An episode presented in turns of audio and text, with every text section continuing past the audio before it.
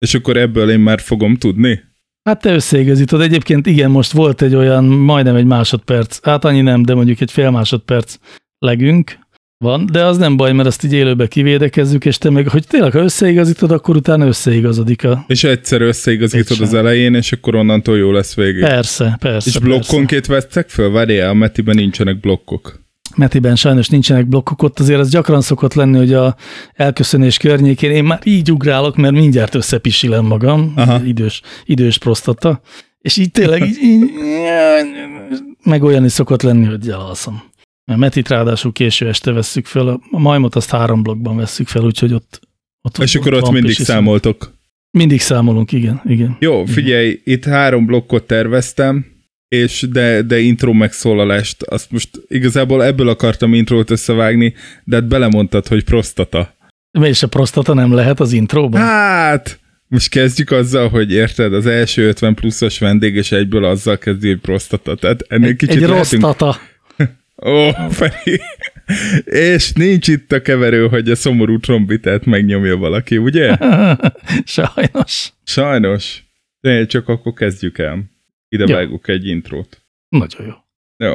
Figyelj, szeretettel köszön... De most miért mondtam, hogy figyelj, ezt is kivágom. Igen. Tehát, komolyan zavarba vagyok. Helyes. Tényleg, mert hogy amúgy már megszoktam, hogy mit kell csinálni, meg hogy mit fog mondani a másik emberre, most fogalmam sincs. Hát azt fogom mondani, amit a másik ember szokott mondani. Ja, felkészültél? Akkor te dátumot mondjad, jó?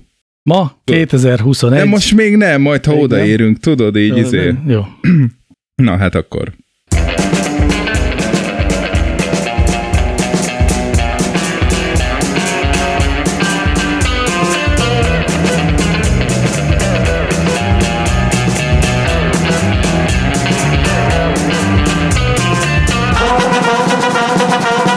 Kezdjük inkább az elején. Szeretettel köszöntünk mindenkit, ez itt a Szigorúan Bizalmas című éjszakai rádióműsor Danival. És Ferivel. Hello, de miért, Feri. De miért Ferivel? Nem hát Jocóval? figyelj, hát Jocó, Jocónak problémái adottak az élettel, és most úgy, úgy döntöttem, hogy amúgy is meg akartam én pilotolni, hogy kivel tudok még podcastet csinálni, és ezt egy remek alkalomnak találtam arra, hogy egyrészt kipróbáljam, hogy kivel tudok még podcastet csinálni Jocón kívül, másrészt pedig, hogy a nem hallgatókat, ugye itt ez fontos terminus technicus, ne hagyjuk adás nélkül. Nagyon-nagyon dicséretes szándék. Szóval akkor mégiscsak most Ferivel beszélgetünk, mégpedig 2021. január 29-én, amikor már csak 3259 nap van. 2030. január 1-ig amikor kibontjuk az összes időkapszulát. Te mit tervezel 2030-ra, Feri? Hát a terveim között az első pont, az első bullet, még élek. Az jó. Ez, ez fontos. Eljössz majd a rendezvényre, ahol ezeket a podcasteket fogjuk hallgatni együtt? Nagyon szeretnék elmenni erre a rendezvényre. Azt remélem, hogy két bombanő kísér el oda. Aha. A lányaim, akik akkor lesznek, is. Hát 30 20, 23 évesek, azt hiszem, vagy valami ilyesmi, szóval már Tényleg, ilyen ez már csak 9 év. lesznek. Mm, Nagyok igen. lesznek, de 23 az, az jó. A 22 az ideális, ezt ugye DiCaprio, tehát akkor DiCaprio-nál ők még játszanak pont, vagy? Már játszanak pont, nem? Már já... De nem. nem. Neki van az, hogy mindig maximum 25 éves a barátnője, és aztán cserél. Oh. Tehát, oh. hogy nincs, van egy ilyen csárt, hogy mi a legöregebb, és akkor így, így cserél. Érdekes, nagyon fura elképzelés arról, hogy hogy lehet jól együtt élni valakivel. Én pont nem ezt a utat követném, hogy Tehát for, fordítva, fordítva ha, hogy mindig egy idősebbre cserélnéd. Nem, nem, de hogy mindenképpen 25-nél idősebb lenne. Ja, hogy ez az alap, innen indítunk? Hát, Mert 25 alatti lányokkal van problémád? Én Azon kívül, hogy van két lány. Lehet, hogy 35 alatti lányokban gondolkodnék, vagy nem gondolkodnék. Okay. De mert hogy hát olyan értelemben van igen, hogy azt látom, hogy, hogy az ember a különböző életszakaszaiban, különböző társaságban érzi jól magát, és amikor az ember már elmúlt 35, akár sokkal is, okay. akkor, akkor egy 22 éves lány az részben egyrészt nem elkerülhető a, az ödipusz komplexus lágyfúvallata. Értem. Másrészt meg meg tényleg, tehát azért ezt valójában nehéz érteni, hogy mit akar egy 22 éves szertelen csitri egy, egy 50-es pocakos bácsitól, és viszont. Hát még az és viszont az talán egy magyarázható dolog. Én nekem nem? az is fura. Hát mert az olyan, én ebben a helyzetben mindig egy ilyen leuralást érzek. Uh-huh. Tehát, hogy ezt nem tudom elképzelni. Igen, de ezek... Nem tudom elképzelni, de van ilyen, tudom, hogy van ilyen. Tehát már úgy értem, hogy tényleg őszintén találkoztam olyannal, hogy, hogy egy 22 éves lány megtalálhatja abban a domborodó pocakban is azt, amit ő keres, és nem a dollárköteléket. Igen. De hogy teljes mértékben nem vagyunk kirekesztőek, mint általában ebben a műsorban, és mindenkinek megengedjük, hogy úgy legyen boldog, ahogy szeretne. Hát ezt mondom, de hogy ez így is van, csak azért a például az én életemben, akkor maradjunk a egyszerű példáknál. Én azt nem nagyon nehezen tudnám elképzelni, hogy egy Aha. E, fele annyi idős ember, mint én, az az én e, olyan értelemben is társam lehessen, hogy ne érezzem folyton azt, hogy csak a, mm, nem tudom, csak a tisztelet az, ami őt mellém láncolja. Értem. Nekem van, volt egy ilyen teóriám, hogy mindig a 22 éves lány az az ideális. Tehát, hogy, hogy az ideális körkülönbség egy férfi és egy nő között, az férfi életkora mínusz 22. Mert hogy az úgy valahogy már pont készen van, de még éppen hogy csak, vagy tehát, hogy valahogy nekem ez egy ilyen misztikusan mágikus. Hát én egyébként egyszer jöttem össze egy 22 éves lányjal, és már van tőle két gyerekem. Tehát e- ennyire élem ezt a dolgot. Na most viszont, ha belegondolsz, múltkor Valakinek egy ismerősömnek volt 22. születésnapja, és azért úgy kiszámoltam fejbe, hogy te jóik, 99-ben született. Ó, bizony, ajaj. Tehát akkor már én magam, már én magam túl voltam egy foci VB-n, aminek végignéztem minden meccsét. És az mind semmi, én akkor már megalapítottam az origót. abból is mi lett. Ne abból, menjünk ebbe abból most. Is mi lett. Majd hát lesznek igen. később, készültem neked hírportálos témával. Jaj, Feri. de jó, imádom az olyasmi. Készültem egy, egy csomó hírportálos témával, azért szeretném, hogyha bevonódnál, mint ahogy ebbe a kérdésben nagyon jól bevonódtál, de készültem interjú kérdésekkel is, hiszen ma te vagy a vendég. Milyen megtisztelő. Az adás címét majd csak a harmadik blogban árulom el, ahogy ez a most, ez a... Ez Feri a mi... és a vendégség? Ám majdnem, ami még talán el, nem találtad el az első hangzót, tehát, hogy nálunk ez a műsormenet, és van képzeld el adásmenetem, de nem mutatom meg. Tehát eb... Így izgalmasabb. Természetesen. Hajrá. Pontosan mondjuk el a nem hallgatóknak, hogy hol lehet hallgatni ezt a podcastet. Te, te ebben nagyon jó vagy, mert te, várjál, te szoktad reklámozni? Ez inkább harmadik blokkos kérdés. Szerinted ez fontos? Az az igazság, hogy szerintem ez fontos, de de a mi podcastjainkat valahogy azt hiszem, hogy már tudják, hogy hol lehet hallgatni, még eleve aki hallgatja, ugye annak nem kell elmondani, hogy hol lehet hallgatni. Hát hiszen már ott hallgatja Mert hiszen már ott hallgatja, de mindig fel lehet azt tételezni, hogy a hallgatók között, vagy esetetekben a nem hallgatók között vannak olyanok, akik nem tudom, egy mosógépbe beépített MP3 lejátszóról hallgatják, és neki el lehet mondani, hogy van ennél kényelmesebb megoldás is. De én azt hiszem, hogy oda találnak a podcastok most. Szóval ez csak ilyen időkitöltős hülyeség, ugye? Igen, de azért néha mi is szoktuk még ennek ellenére, és már azt, hogy hol lehet hallgatni, azt nem mondjuk, azt szoktuk elmondani, hogy hol lehet támogatni a podcastot, vagy hogy Na. hol lehet kérdést feltenni a podcastnak, tehát hol lehet velünk eh, kontaktálni. Mert az Akkor azt mondjuk el, azt mondjuk el, hogy lehet nekünk e-mailt írni a bizalmas kukacgmail.com-on, és Twitteren is fönn vagyunk a kukacbizalmas tag mögött, a, és van egy Facebook csoportunk, ami titkos. Te is alapítottál egy titkos Facebook csoportot, Feri, most így lebuktál a chatbe, lebuktattad magad. Nincs egy fél órája, hogy ez megtörtént. Igen, és hogy milyen érzés? hát megvalom őszintén nem ez az első Facebook csoportom. Aha, de te titkosból ez az első, vagy abból is a többedik? Szerintem Te nem utálod a, a, Facebook, a Facebook csoportokat? Mert nekem Én... azért val- én kétféle érzelmem van, aztán hagylak elmondani. Egyrészt van egy ilyen averzióm, hogy te jóig mennyi csoport és mennyibe be vagyok. Benne vagyok, volt egy idő, amíg az emberek azt hitték, vagy egy intervallum inkább, amikor az emberek azt hitték, hogy a munkaszervezésnek, meg a közösségépítésnek az e-mail helyett ez a módja, és akkor mindenki Facebook csoportot csinált mindenre. Aztán most meg van ez a vicces vagy trash Facebook csoport hullám, amiben én nyakig benne vagyok, tehát ezt vállalom, még be is szoktam teggelni a mi a gyász, ez a betűtípus Facebook csoportot ide-oda, meg a hogy vágtad ki ezt a screenshotot, te istentelen pogány, a másik nagy kedvencem, ugye, de de hogy, hogy, hogy amúgy meg nem szeretnék benne lenni többet. Te hogy nem utálod ezeket? Vagy szükséges Én rossz? az egész Facebookot utálom, és minimalizáltam is a, az ott töltött időmet. Én magam már nem igazán Facebookozok. Azt nem mondom, hogy soha, meg abszolút jelen vagyok.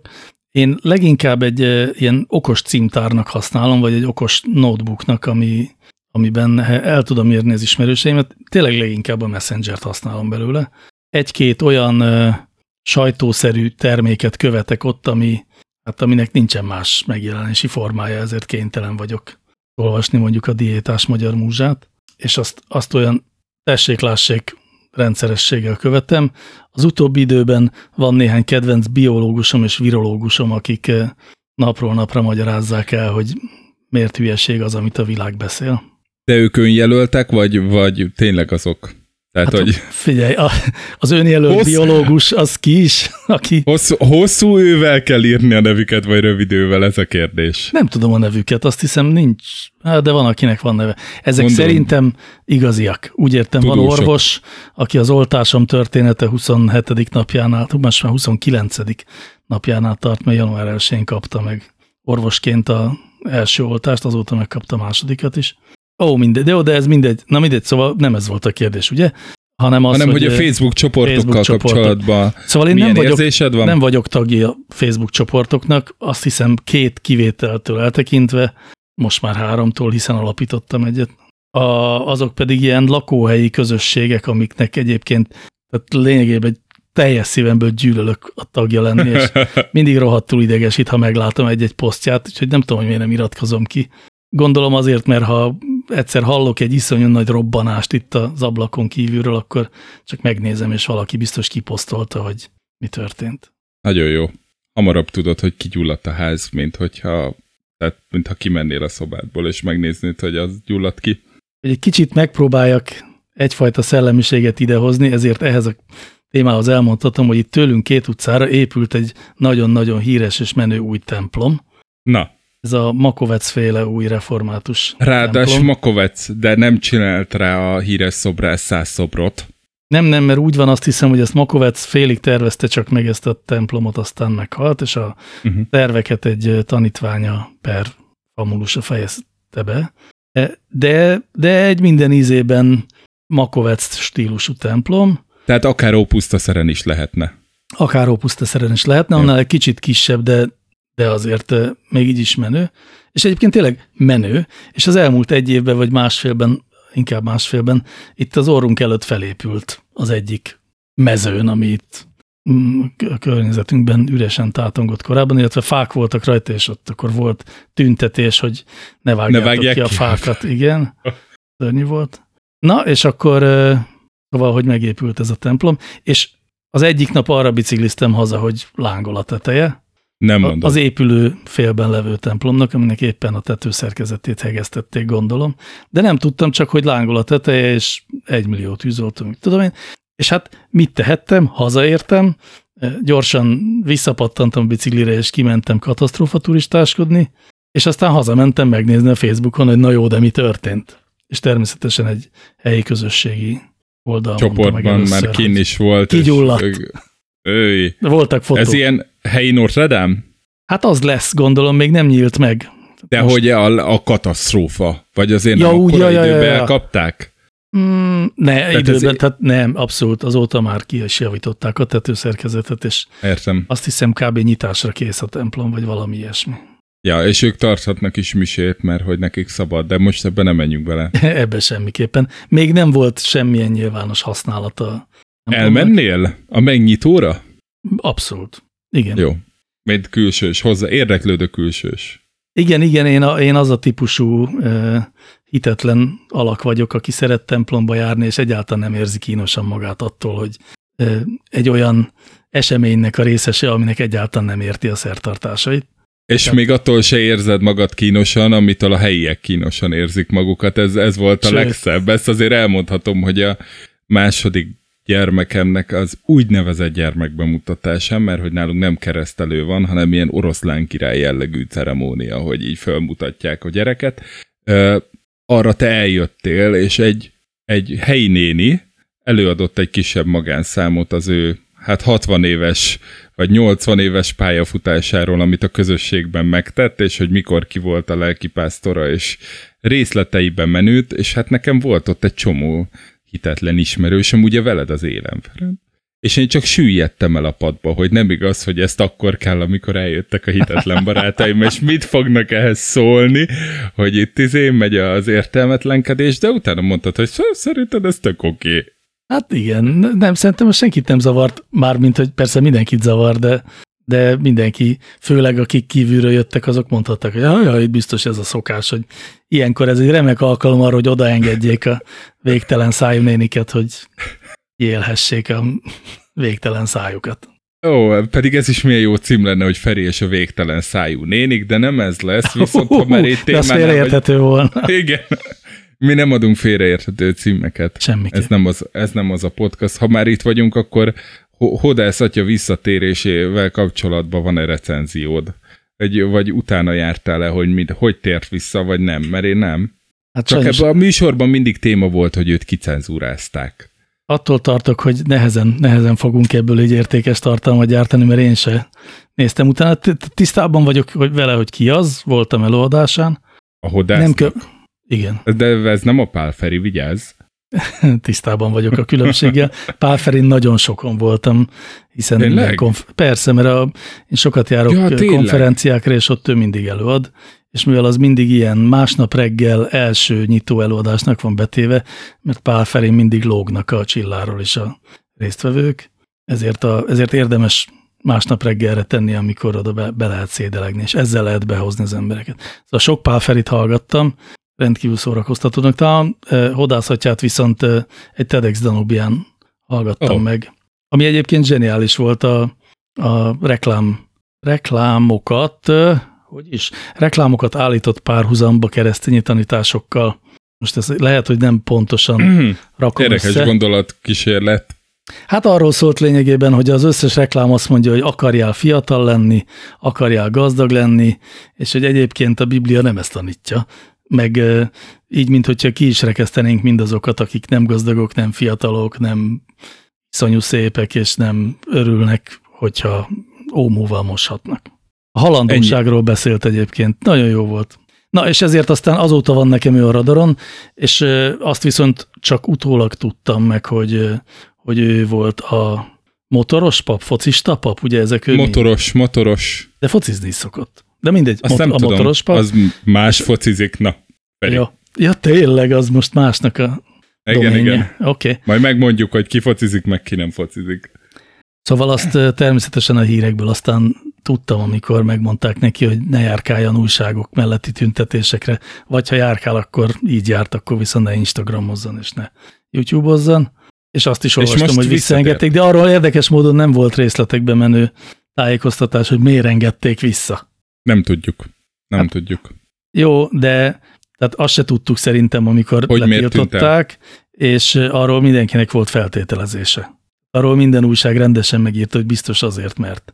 Hogy most miért engedték vissza, szerintem senki nem írta meg, hogy biztos azért, mert az egyháznak eszébe jutott, hogy ez mégiscsak jó ötlet lenne őt hagyni.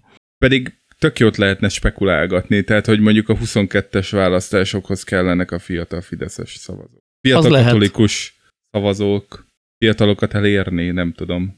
Ez igaz, de azt hiszem arra talán nem hodázhatja a legjobb megoldás, nem? Hogy a Fideszre szavazásra buzdítson. Nem tűnt úgy. Na nem tudom. Ba, nem, nem tudom.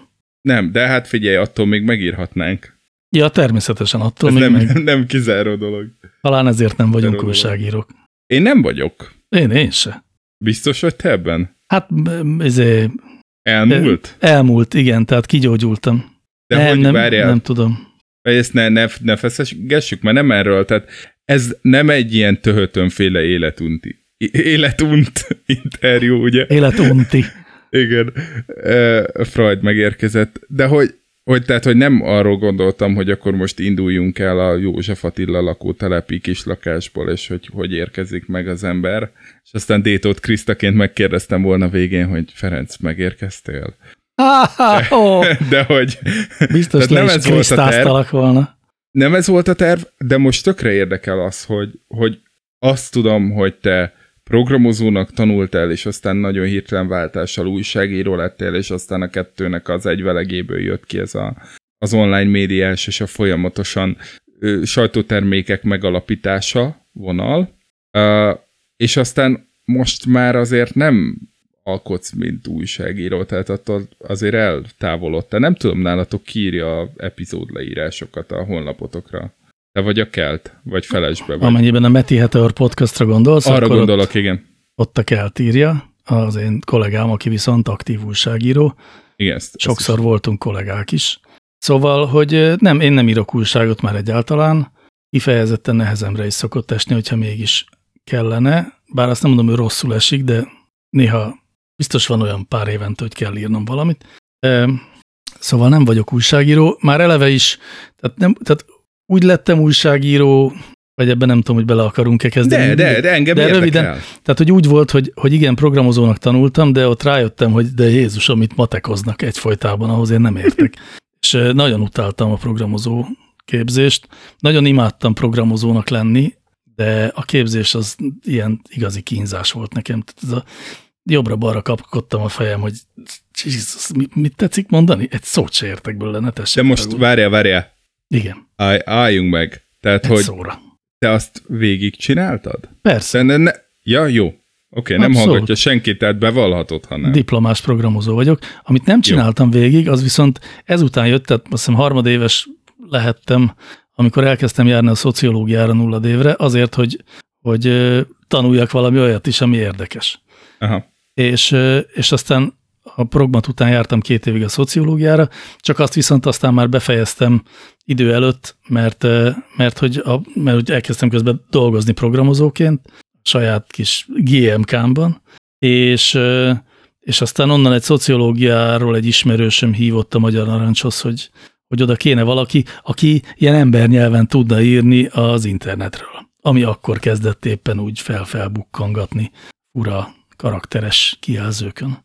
És szóval így, így indult a dolog, tehát én a Narancsban először ilyen internethez értő újságíró voltam, aztán életmód újságíró, aki sokat foglalkozott tech témákkal, és aztán amikor onnan eljöttünk, akkor némi kaskaringó után megalakítottuk az Origót, ahol én egy ideig... Az volt a cél, hogy az indexet lemásoljátok, igen, ezt tudjuk mindannyian.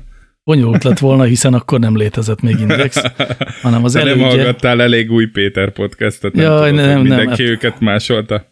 Na mindegy, vegyél két nagy levegőt és folytasd. Az új Pétert azért is szeretem, hogy ide hoztad, mert egyrészt igen, tehát lemásoltuk az új Péter által alapított internettót, amit nem a nyírő alapított, hanem az új Peti.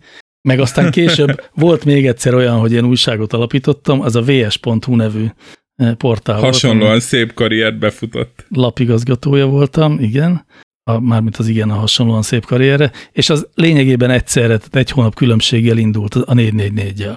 Aha. Akkor mi voltunk a két ilyen, eh, ilyen új, új szagú, a nagy portálok ellen, a nagy hagyományos portálok ellen induló két versenyző, a 444 meg a vs.hu. Az utóbbi az sajnos, mint tudjuk, először a beleállt a NER testébe, majd, majd ott A földbe. elolvadt és a földbe süpped szépen lassan. Azon a még van 444 új pedig tartalom? nagyon megy. Ne- Nem, megszűnt a domént is, be, elirányították most már, azt hiszem. Nem, az Ez becsukták. szomorú. Igen. Ez szomorú. Viszont az újságírás meg akkor nem lehet, hogy nem az újságírás része, hanem ez a tech elmagyarázása bárkinek vonal él tovább, és egyébként pont a podcastedben? Hát, de, tehát, hogy van, van közlési vágy bennem, azért is csinálok podcastokat. Egyfelől, másfelől inkább az van, hogy ahogy a magyar sajtó áll, aminek azért tényleg az elmúlt, hát mennyi, 20, 20 évben, vagy 30? Hát nem is tudom. 30, Feri. Igen, 90, hát az 30, igen. Az elmúlt 30 évben, amióta folyton itt ott körülötte járkálok, úgy eléggé kitanultam, hogy hogy is van ez a sajtó dolog, és, és azt látom, hogy ahogy most van, az egyszerűen nem jó. Az egy zsákutca. Egy zsákutcában van a magy- az újságírás, nem csak a magyar egyébként, és, és ez, tehát hogy mondjam, megreformálni. Nem hiszem, hogy meg tudnám, a részesének lenni. Annyira nem szeretnék, inkább ilyen drukkolok kívülről, meg hogyha valaki tanácsot kér, akkor tanácsot adok, de, de nem szoktak tanácsot kérni, hogy ne- nem Túl, fenyeget. túl mélyre. Túl mélyre nem akarok menni, de az nagyon érdekel, kettő dolog, hogy egyrészt ezeket az újfajta ilyen nincsre rámenő, előfizetéses, külföldi, én nekem a nagy veszőparipám a Diatletik, azt nem tudom, hogy ismered, de ilyen angol sportújságírók összerakták a legjobb sportújságírók eljöttek mindenhova, és ez lett az elsődleges platformuk, és ilyen Netflix-szerű havi előfizetéssel mennek, hogy, hogy ez nem lehet egy jó irány, ami a zsákutcából kifelé mutat? Globálisan? Én, mert én amúgy... ebben hiszek pont. Aha. Szerintem, de éppen, hogy ez, ez az, ami, ami kifele mutat, de a sima előfizetős tartalom is, tehát nem kell feltétlenül, hogy ilyen nincs tartalom legyen. Én azt gondolom, hogy, hogy az a, az a sajtómodell a működő modell, amikor az újságírók az olvasóknak csinálják az újságot. A jelenlegi internetes modell esetében az újságírók a hirdetőknek csinálják az újságot. Hát a vagy a helyettes államtitkároknak. Vagy a helyettes yeah. államtitkároknak, de azt ne tekintsük, szóval az, az mindegy, az egy egész más bizniszmodell. De amikor a rendes biznisz van, akkor is tényleg az van, hogy azért kell sok hírt megírni, hogy sok felület legyen, amin aztán sok bennert lehet kipörgetni. E, ez egyáltalán nem azt veszi figyelembe, hogy az olvasó hány és milyen jellegű anyagot akar elolvasni. Úgyhogy ezért aztán én az összes reklámfinanszírozott média modellről azt gondolom, hogy az, a, hogy az egy tévút, hogy megmarad ugyan, de, de el, fog, el fog csökevényesedni, és hát ilyen a superinfo szintjére fog kb. visszamenni funkcióban. Tehát, hogy egy ilyen ingyenes, osztogatott, azoknak lesz valamiféle tájékozódási felülete, akinek ez nem olyan nagyon fontos, és valójában nem akar tájékozódni ebben, csak szalagcím szinten, és mindenki, aki meg ennél komolyabban akar tájékozódni, az előfizetője lesz különféle tartalmaknak. Ez most felvet egy dilemmát, de arra direkt nem megyek rá, jó? Jó. Uh, ami, ami viszont kérdése, kérdés, hogy ugye mondtad, hogy egyszerre indult a Index, Index Origo, vagy Internet Origo, ugye ez megint hit. Az Internet meg... kicsit hamarabb indult, mint az Origo. De hogy ezek ilyen egy, egyívású, vagy egy hasonló Igen. fajsúlyú dolgok, amik aztán be, bejártak egy utat, és végül ugyanoda jutottak mind a ketten.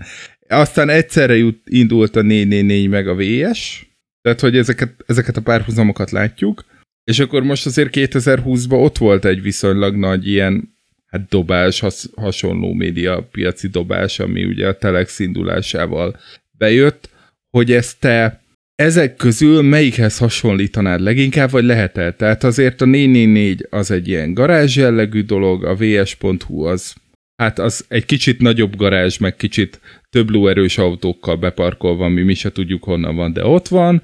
Az Origo mögött annó ott volt ugye a Matáv akkor, ami azért egy elég nagy konglomerátum volt ahhoz, hogy adjon egy olyan alapot, amire lehet építkezni az internetot, azt meg én így úgy képzelem, aki akkor nyilván, nem tudom én, négy-hat éves voltam, és otthon tologattam a favonatot, vagy a matchboxot, hogy, hogy az meg inkább ilyen alulról jövő, de azért ott is elég hamar megjelentek azok a külső befektetők, akik miatt ez lett valami, vagy ami miatt kinőtte Hát magát. jött bele pénz, igen, azt lehet mondani. Jött, nem befektetők tehát... voltak, hanem médiavállalat, ugye az IDG át az Na, de hogy, hogy azt mondom, hogy ez mondjuk négy különféle, tehát hogy egyiknek se pont ugyanaz a háttere, mégis vannak párhuzamok így, ha kettesével egymás mellé állítod őket, hogy ebbe a Matrixba, vagy hogyha ezt így kirakjuk, igen, egy Matrixba, akkor hova tennéd be a telexet? Vagy nem akarsz vele foglalkozni? Internet Origo. Hát nem, hát az egy, tehát jelen pillanatban talán kicsit korai megítélni, bár most már egy fél éve működnek, de ez a fél év ez azt mutatja, hogy egy pont olyan újságot csinálnak, mint amit addig is csináltak Index néven. Én nem mondom, hogy nem látok különbséget, mert de látok némi különbséget, de, de sem mod, üzleti modelljében, sem tartalom struktúrájában én nem látok semmi innovációt. Szerintem van, van egy-két videó. Van egy-két hosszabb cikk, igen, egy kicsit olyan szabadabbnak tűnik a dolog, tehát mintha nem lennének annyira ráfeszülve a reklám mozó kiszolgálására, hiszen nincsenek reklámok a Telexen. Igen. És ennek ellenére e, is sokkal több anyagot gyártanak, és egy, és egy nem tudom, 30 fős hír, hírstábbal dolgoznak, amit szerintem, hát jó, mindegy, nem akarok ebbe, ebben okoskodni. Nem akarsz. Én, én nekem, mint felhasználó, igazából az volt csalódás, hogy, hogy ugye volt ez a támogatás, meg rendszeres támogatás, gyűjtés az elején, és aztán mondjuk szerencsétleneknek azt nem tudom, hogy olvastad, de, de hogy valami megváltozott a Simple Pay-nek a felhasználási felületébe, ezért az összes olyan felhasználó, aki úgy fizetett elő Simple Pay-en keresztül, hogy, hogy ilyen ismétlődő fizetéssel, annak újra kellett volna. Tehát így küldözgették a leveket, hogy Léci, írd be újra. Ez, én... az én, ez az én startupommal is megtörtént, ez, ez, ez mindenhol megtörtént 2020 végén. Aha. És nem csak a Simple Pay-nél, tehát nem, nem ők tehetnek róla, hanem az EU is túlzással. Január 1-től meg kell felelni a PSD2 szabályozásnak, ami mindegy most, hogy micsoda, de az volt a lényeg, hogy mivel megváltoztatták a, a recurring fizetéseknek a, a ilyen tehát az ismétlődő fizetéseknek a, az igazolását, ezért, ezért ki kellett rugni mindenkit, aki ilyen recurringben volt bent, és újra kellett igazoltatni, kb. úgy, mintha lejárt volna a kártyája egyébként. Igen. És erre is Én is jártam így, hogy különböző szolgáltatások kiestek alólam, és nem értettem, hogy, hogy miért nem kaptam meg a következő havi Spotify-t akár, vagy nem tudom, és pont ezért nem Igen. biztos, hogy emiatt, de valami ilyen hasonló informatikai probléma miatt a Telex ott, ott bukott szerintem sok támogatott. Mindegy, nekem a problémám az az volt, hogy a támogatásból nem lett előfizetés, és nem lett reklámmentesség. Mert én is kicsit azt vártam, amit te mondtál, hogy végre egyszer legyen már valaki annyira bátor, hogy kiteszi azt a pay volt, és akkor elkéri a pénzt, és azt mondja, hogy innentől, mert amit a HVG csinál, az meg nekem olyan vegyes, de ők legalább azt mondják, hogy ne elkezdtük elzárni a tartalmakat, tehát hogy az mondjuk annyival előre mutatóbb, de ezt, hogy nem csináltak egy előfizetésű újságot, ott én egy kicsit csalódtam. Én is, bár azt gondolom, hogy ők kényszerpályán mozogtak, két dolgot gondolok. Az egyik, hogy kényszerpályán mozogtak, amennyiben az volt a cél, hogy 70 ember együtt maradjon, e, azt nem lehet főleg a semmiből előfizetésesen elindítani, mert akkor nem lesz pénz. Ez erre nem volt szerintem esély. A másik, amit gondolok, azt pedig azt hiszem elfelejtettem, miközben ezeket a szóvirágokat fűztem, úgyhogy azt most nem fogjuk megosztani. Akkor, aha, akkor hallgassunk meg egy zenét. Jaj, de jó. Hallgassunk meg egy zenét, hát a közben eszembe jut. A 90-es években csak kis zene érdekelt. Ha nem hiszed, kérdezd meg az old school testvéreket. Győre mix a szindikétben, kazetták a kézben. Public enemy ugráltam a tömeg közepében. Nyomták a bréket a jászai mari téren. Óvis borító, Rikefe, doktor Bob hogy békében Izében az épuszon, Zenki, Balek, Q meg én? Nálunk az idő 4-20 volt annak idején. Meg hopp, rohan az idő. Egy percet se vár Szabadon szárnyal a verseny. Az ütemen üzenek Meg hopp, rohan az idő. Egy percet se vár Szabadon szárnyal a verseny. Az ütemben üzenek Minket nem fékeztek meg, a szavak mérgeztek meg Mint egy fogságba zárt vad, amit a rapre éheztettek Úgy kapott el a hip-hop és a legmélyre belevitt Ezért van, hogy ma is kihúzzák a betűim a beleid. Mi az idő urai, ami a fontos volt a Tűz és a firma sóhaja a lelket kirabolta. A crew mindig azt tolta, repeljetek le ha bírtok. Nekünk első szerelem volt, amit ti aranykornak hívtok. Minden vonal firka nélkül mesztelen. Dolgoznak a fetkepek, ha felkelek a Yankees mezem felveszem Meg a fekete kepemet a szemembe húzom Nem tudom meddig húzom, de freestyle-ban megnyúzom az összes mc ma Amire kellek az a fang, amíg eszek szól a fang Éjjel-nappal mad a fang. Ha akarod a koronát három betűvel vigyázz NKS jó, 95 verjen ki a frász. Meg hopp, rohan az idő Egy percet se vár.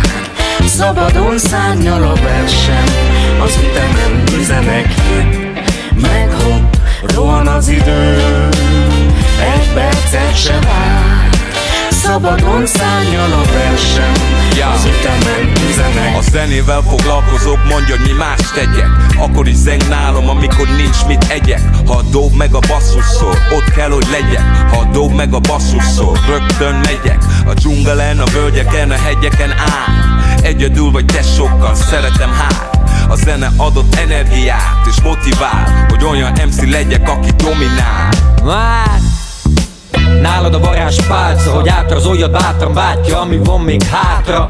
Pedig eddig sem voltál halálbágyat Egy sápad Tamás bátya, aki vágja, talán látja hogy ez a ma mocskos, mint a márka. Ha állatnak titulálnak, akkor talán bezabálna Ebben a bában nagyobb a kabát nálad Innen saját a száma, de mindegy, mit mond a tábla Úgyhogy meg hopp, rohan az idő. Egy percet se vár Szabadon szárnyal a versem. Az ütemen üzenek Meghopp, rohan az idő. Egy percet se vár Szabadon szárnyal a versem. Az ütemen üzenek Lejár az idő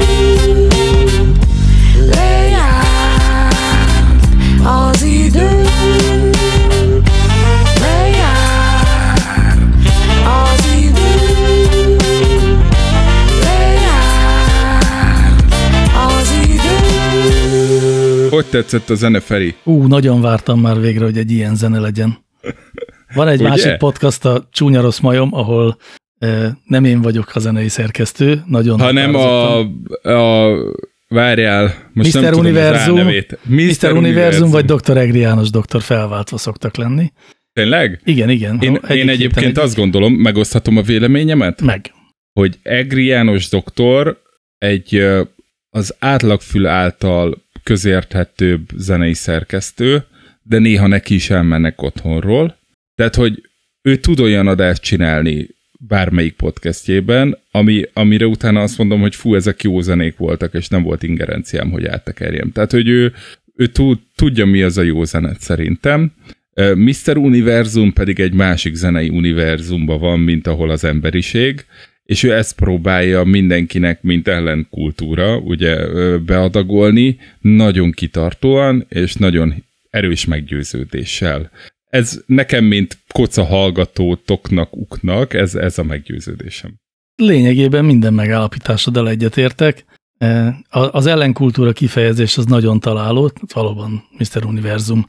Ugye, mint tudjuk, az egyik szerkesztési alapelve, hogy csak olyasmit szerkeszt be, ami a YouTube-on 2000 hallgat, 200 ezer hallgatott, hallgatás alatt, vagy megtekintés alatt van.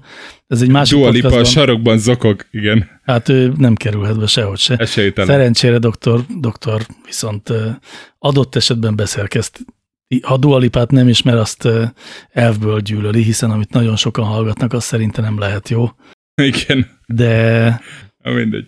de viszont azzal maximálisan egyetértek, hogy, hogy ugyan sokat viccelődünk azon, hogy az ő zenéi is hallgathatatlanok számomra, de valójában szinte mindig nagyon-nagyon jó zenéket tesz be, nagyon különböző irányokból húzva be azokat, és tényleg egy ilyen nagyon kifinomult és intelligens zeneízlésről tesz ő tanúbizonságot minden alkalommal. Bár mondjuk, ha Dua Lipáról rossz véleménye van, azért ez... Ezt, ezt a részét én, Nekem most valamiért szívem csücske lett ez én is szeretem. Én is szeretem. A, szóval, hogy, hogy de én el tudom azt fogadni, hogy ő azt mondja, hogy, hogy ami ennyire commerce, az, azt ő elvből elutasítja, mert annyi jobb zene van a világon. Én máshogy állok ehhez, én azt gondolom, hogy attól, mert valami commerce még nem, nem kizárólagos.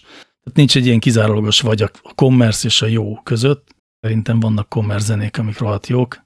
Én egyébként úgy szoktam zenei szerkeszteni, ezt most elárulom ezt az óriási nagy titkot, hogy nem Jocó szerkeszti a zenéket, el, hanem, hanem én magam a kezemmel, hogy alapból amiket szívesen hallgatok, és van még egy másik uh, szerkesztési elvem, ami mindedig titokban volt, hogy egy algoritmus válogatja a szigorúan bizalmas zenét, ugyanis a Spotify Discover Weekly-ből, tehát oh. hogyha nincs zenekérés, hanem hallgatókból, akkor amit nekem arra a hétre kiad a Spotify, abból, ami nekem olyan, ami megüti az inger küszöbömet, az megy adásba. Hm. Hmm. És alapból meg olyanokat teszek, hogy azért úgy kicsit vidámabbak legyenek az emberek tőle. Többségében néha meg, ha valamire asszociálok a témáról. Múltkor betettem egy Pannonia All számot, ráadásul nem is a Pasót, hanem van nekik egy ilyen regi alakulatuk, a Pasó Root Trackers.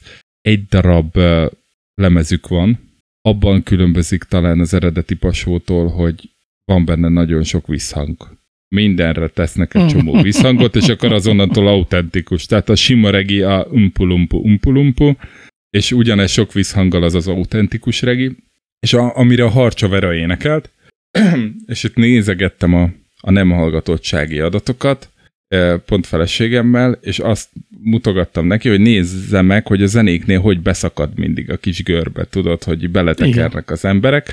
És akkor volt egy zene, amikor így alapból is beszakad, és mondjuk úgy a zene közepén még jobban beszakad, de nagyon-nagyon.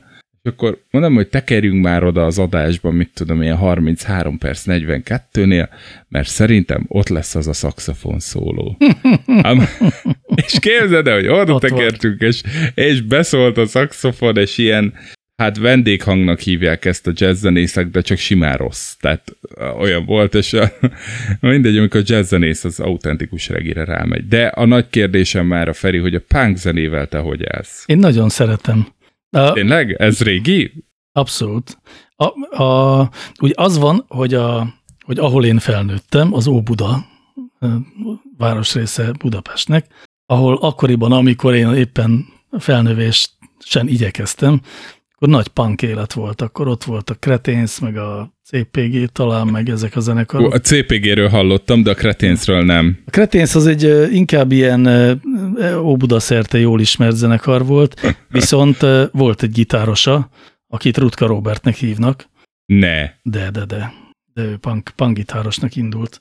És egyébként képest, az én gitártanárom, magát. az én gitártanárom volt akkor. Na várj, a 18 akkor éves korunkban egyszer tanított egy fél évig talán gitározni. Tanította a kvinteket? Vagy Igen. tényleg, tehát hogy előremutató gitár Tanított valami, tanított. tanított valami, valami dallamot is, ami egy klasszikus mm, műből volt, és meg nem tudnám mondani, hogy mi az, de majd megmutatom. Szóval... Bejátszhatjuk zenének, ha fölveszed. Persze. Nem, nem. Nem, de nem, tehát végül nem lettem gitáros szemben vele. Csak évfolyam társak voltunk, ezért emlegetem, csak párhuzamos osztályba jártunk, és viszonylag jóban voltunk. Meg ott volt a Satöbbi zenekar, ami ugyan nem punk, de talán a Satöbbit ismered. Nem, de ez így tök jó plakát, de hogy játszik a Cretins, a CPG, stb. Így. Igen, igen. Ők mit, miben alkottak? A Satöbbi, a? Satöbbi a ska, zenekar, Ska zenekar. de biztos ismered őket egyébként az Ajtó vagy a Zsiráf című nagy klasszikus Nem, számokat. sajnos nem. Akkor pedig, akkor nem marad más, mint hogy előrukkoljak az adóásszal, az ő énekesük az Pető András, a Holló Színházból, a, tudod, a Ne. kerek szemüveges bácsi, A vörö, vörös hajú? a vörös hajú srác, igen. A vörös hajú. A... Igen, ő volt a stb. zenekara, vagy a énekes. És ez, ez mind Óbudán. és ez mind Óbudán, igen, szóval, hogy ott volt egy ilyen nagyon erős eh, Egyszer akartam alapítani egy ska Zeneját. zenekart. És Én- azt lett volna a neve, hogy Skandeláber, de eddig Ó, de, de jó, hogy megúsztuk ezt az elnevezést. Ugye? Meg egyébként nem tudom, ezek szerint akkor te is szereted a skát, meg én is szeretem. Mi Aha. ketten vagyunk ilyenek Budapesten, azt hiszem körülbelül. Nem, azért, ha elmész egy Budapest parkba egy pasónál, mondjuk most lefelé megy, de nekik volt egy 3-4-5 jó évük, Jó, igaz. De ezt a cutor tudod, hogy magyarázta? Hogy igazából a ska az egy eufemizált lakodalmas, mert hogy ugyanaz a utca, utca, utca, utca, Igen. mint a lakodalmasban, csak ugye azzal, hogy le van öntve ezzel a jamaikai slash etiópiai köntössel, vagy dressinggel, ez a zenei saláta, innentől kezdve ez elfogadható, és valid. Persze Cutor szerintem csak irigy volt, hogy a pasó megtölti a parkot, ő meg Hát, nem. Egyrészt, másrészt meg szerintem azért csúsztatott is, legalábbis annyiban biztosan, hogy a, hogy a lakodalmas az egy ilyen pátoszos, érzelgős, hamis mulatozás. A ska az meg a teljesen felszabadult baromkodás. Az boldog. Az nagyon boldog, de hogy az jó, de a mulatós is boldog. Talán csak az egy ilyen, az egy ilyen mű, műzene. Skát azt én sokkal inkább egy ilyen, ma, egy marháskodásnak látom. És mondjuk hát, hogyha, jó igen, hogyha megnézzük a nagy klasszikus angol ska zenekarokat, szerintem azok is ilyen, ilyen viccesek voltak. Ú, Nagyon sok társadalmi, hát, ilyen társadalmi eh, érzékenységgel nyakon öntve. Madness koncerten voltam a Szigeten, és igazad van. Ú, Madness. Imádom. Na, Hát de a az ilyen- punkot is igen. imádom, de hogy, de, tehát oké, nagyon hosszan De- válaszoltam a kérdést, hogy szeretem a De ó, ó, Óbudán akkor ilyen nagy, nagy élet volt. Hát ja, mondjuk, hogy azért, de persze nem csak azért, hanem mert eh, az én gimnazista éveim alatt azért alapvetően ez egy ilyen nagyon fontos irányzat volt. Akkor jelent meg, akkor még a Beatrice irgalmatlan jó volt, Eh, és, eh, és azon a környéken már, mint úgy értem, hogy a Beatrice és ami abból aztán nem kinőtt, hanem ami a, a, az őrve alatt a, mi is volt az a koncert, tudod, ahol a P-Mobil de a Beatrice lépett fel, és ebből nagy lemez is lett, és ezt kvázi ilyen ellenkulturális rock alapműnek tartják. Fekete Bárányok koncert, ez volt a cím. Értem. És ez, Ez nem a három királyok, az később volt a három a, a, királyok. Nem, az korábban volt. Korábban indultak, később értek oda. Szóval Keletről. így. Szóval, hogy, hogy tehát ez egy iszonyú fontos ilyen ellenkulturális jelenség volt a punk, és még egy dolog van, hogy nekem volt egy töri tanárom az általános iskolában, aki hosszú hajú volt, meg szakállas, meg képregényt rajzolt, meg szerintem 25 éves lehetett, és a, a legjobb barátai a VHK vágtázó halott kémek voltak, oh. ezért aztán önképző körnek csúfolt ilyen haverkodás alapján 7.-8.-ban én performanszokat csináltam, például egy olyat, hogy a iskola harmadik emeleti folyosóján, amiről egy kiárat volt, ott tartottunk performance és az volt a performance, hogy befalasztuk az egyetlen kiáratot, a, és az volt a terv, hogy majd mikor jön rá a közönség, hogy nekik kell lebontani ahhoz, hogy haza tudjanak menni. De sajnos eljött a VHK-ból, nem is tudom, a Grand Pierre meg a Sós talán, és hát elég hamar rájöttek. és két kurva nagy rúgással lerombolták az egészet, és távoztak. Nagyon gyönyörű. Hogy volt azért ott egy VHK-s behatás is, mm, de most De nem akkor tudom, ez ezt neked sokat meg, tudnám meg, sorolni. meghatározó. Ez egy nagyon fontos elem volt, igen, és úgy, és úgy, hogy ugyanakkor, meg azért nekem volt egy ilyen nagyon erős pop, meg diszkó rajongásom is, tehát ez a kettő egyszerre, tehát egymás mellett ment. Ez, meg Elton John, meg Figyelj, Nagy Ferónak is egyszerre ment a kettő, tehát nem, hogy neki egymás után ment a kettő. egymás után? Amikor ő punk lett, akkor már nem, már nem Csuka Mónikával élt együtt. Ahol sikerült, sikerült elérni, hogy egy megszólaláson belül legyen Harcsa Mónika. Ha Harcsa Vere és Suka Mónika, ez, ez nagy célom volt. Pontosan. Nem, csak az, azért kérdezem a, a punk zenét, nem tudom, hogy rájöttél az Nem, aktualitásra. egyáltalán. Mert hogy ugye a, hétfő, a héten van a, a balhé, a nagy hétköznapi csalódások raktárkoncert balhé. Ja, ja, tényleg, igen, az van nem, valóban. Ó, ó, olvastad, de nem érdekel. Nem, egyáltalán nem érdekel. Ki- Ki cenzúra? Megmondták nekik, hogy miről ne énekeljenek. Igen, Uh, ha csak ez Sőt, lenne a baj a verték. raktárkoncertekkel. meg is megverték? verték az egyik csávat. Uh, de kik? Igen, A ezt szerkesztő nem műsorvezető? Azt nem mondta, tudjuk. Dalos nem Bogi tudjuk. azt mondta, felkonferállak, de hogyha eljátszatok azt a számot, leragom a fejed. És Igen, lerúgom. oda verek egy olyat. Igen, mondjuk Dallos Bogi. Hú, Igen, reméljük van. tudja, hol van. Tehát, hogy én nagyon szeretem, de azért az X-Faktor zsűrizésbe, az a, ő volt a klasszika, ahogy kerültem ide. Mindig van egy ilyen karakter az X-Faktor zsűribe, hogy mit keresek itt, és az ő volt. Igen, De aztán kiderült, hogy mit keres ott. Hát Puskás Petit. és megtalálta. Megtalálta. Tök Nem, a- azért akartam ezt fölhozni, mert hogy én ilyen szalag címekbe futottam bele, hogy a raktárkoncertes csávót bántalmazták, vagy hát a, az adott zenekar egyik emberét, vagy aki föllépett, vagy mondott, aki a konfokat csinálta, amiket utána kivágta, megverték. Ez volt a szalagcím, nyilván kattintasz, végigolvasod, és az volt számomra az érdekes, hogy így mondta, hogy hát nem akart rendőr hívni, mert úgy sincsenek kamerák, és a, úgy se hitte volna neki senki, mert ugye a rendőrség is be van kötve a nerhez, tehát akkor biztos a szőnyeg alá söpörték volna az ügyet. Tehát, hogy ez volt a, a megverés az ennyire komoly, és tényleg, ha megverték, akkor én nagyon sajnálom, de amúgy meg van nekem egy ilyen problémám magával a történettel, hogy kicenzúrázták, meg kivágták, és Twitteren vitába keveredtem, és reméltem, hogy te majd itt megerősítesz az adásba, hogy könyörgöm, aki elmegy a raktár koncertbe zenekarként, tehát elvállalja, az kap érte 15 millió forintot, és akkor neked, mint ezek szerint a punk zenébe ennyire beágyazott embernek, mi a véleménye arról, hogy punk zenekar, aki utálja a kormányzatot, az elfogad-e 15 millió forintot egy, egy hakniért, amit utána nem lát senki, ez meg a másik oldalam, de mindegy. Ez nekem régi veszőparipám, nem lesz benne a punk zene meg a raktárkoncert. Ó, jó. De, de könnyen ráhúzhatjuk. Ez szerintem egy alapdilemma Magyarországon is, de szerintem nagyon sok helyen a világban, hogy az állam, akivel nem értünk egyet, akivel adott esetben nagyon nem értünk egyet, az amikor állami pénzt ad valamire, amivel viszont egyet értünk, mármint a, azzal, hogy legyen zene, akkor azt el szabad-e fogadni, vagy nem. És én azt szoktam gondolni, hogy az állam ilyenkor nem a Orbán Viktor pénzét adja, hanem az adófizetők pénzét adja. Tehát ez az a pillanat, amikor az állam olyan dologra költ, amire költenie kéne szerintem is. És ilyenkor lehet, lehet ilyen nagyon elfű módon azt mondani, hogy én ezt az államot nem szeretem, de én nem az államot nem szeretem. Szerintem nem az államot nem kell szeretni, vagy kell megvetni azért, amit csinál, hanem azokat az embereket, akik azt adott esetben irányítják.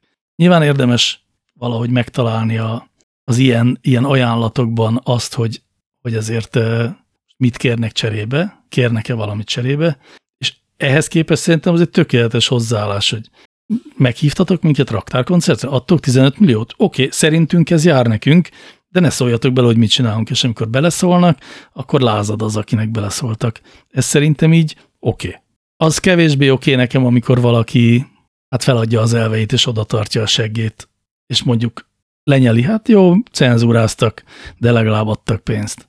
Egyel kisebbre tartom, de ez ilyen el... Tehát ja, ez olyan... Tehát, hogy neked az nagyobb probléma lenne, hogyha a hétköznapi csalódások ezután zsoltárokat énekelt volna, hiszen a kormányzat ugye annak körülne, hogyha itt életigenlő és konzervatív értékeket képviselő zene hangozna fel? Igen, igen, az engem jobban zavarna, és meg az is jobban zavarna, ha egyszerűen csak nem játszottak volna el egy-két olyan számot, és utána erről egy kicsit súnyogtak volna. Uh-huh. De még, még egy dolgot gondolok, hogy minden régi ismerősömnek igazoljam azt az előfeltevését, hogy én vagyok az egyrészt, másrészt Ferko, aki minden, hey, az minden, a török Gábor. minden rosszban megtalálja a jót is. Szóval azt gondolom, hogy ez így elfként, amint leírtunk, az helyes.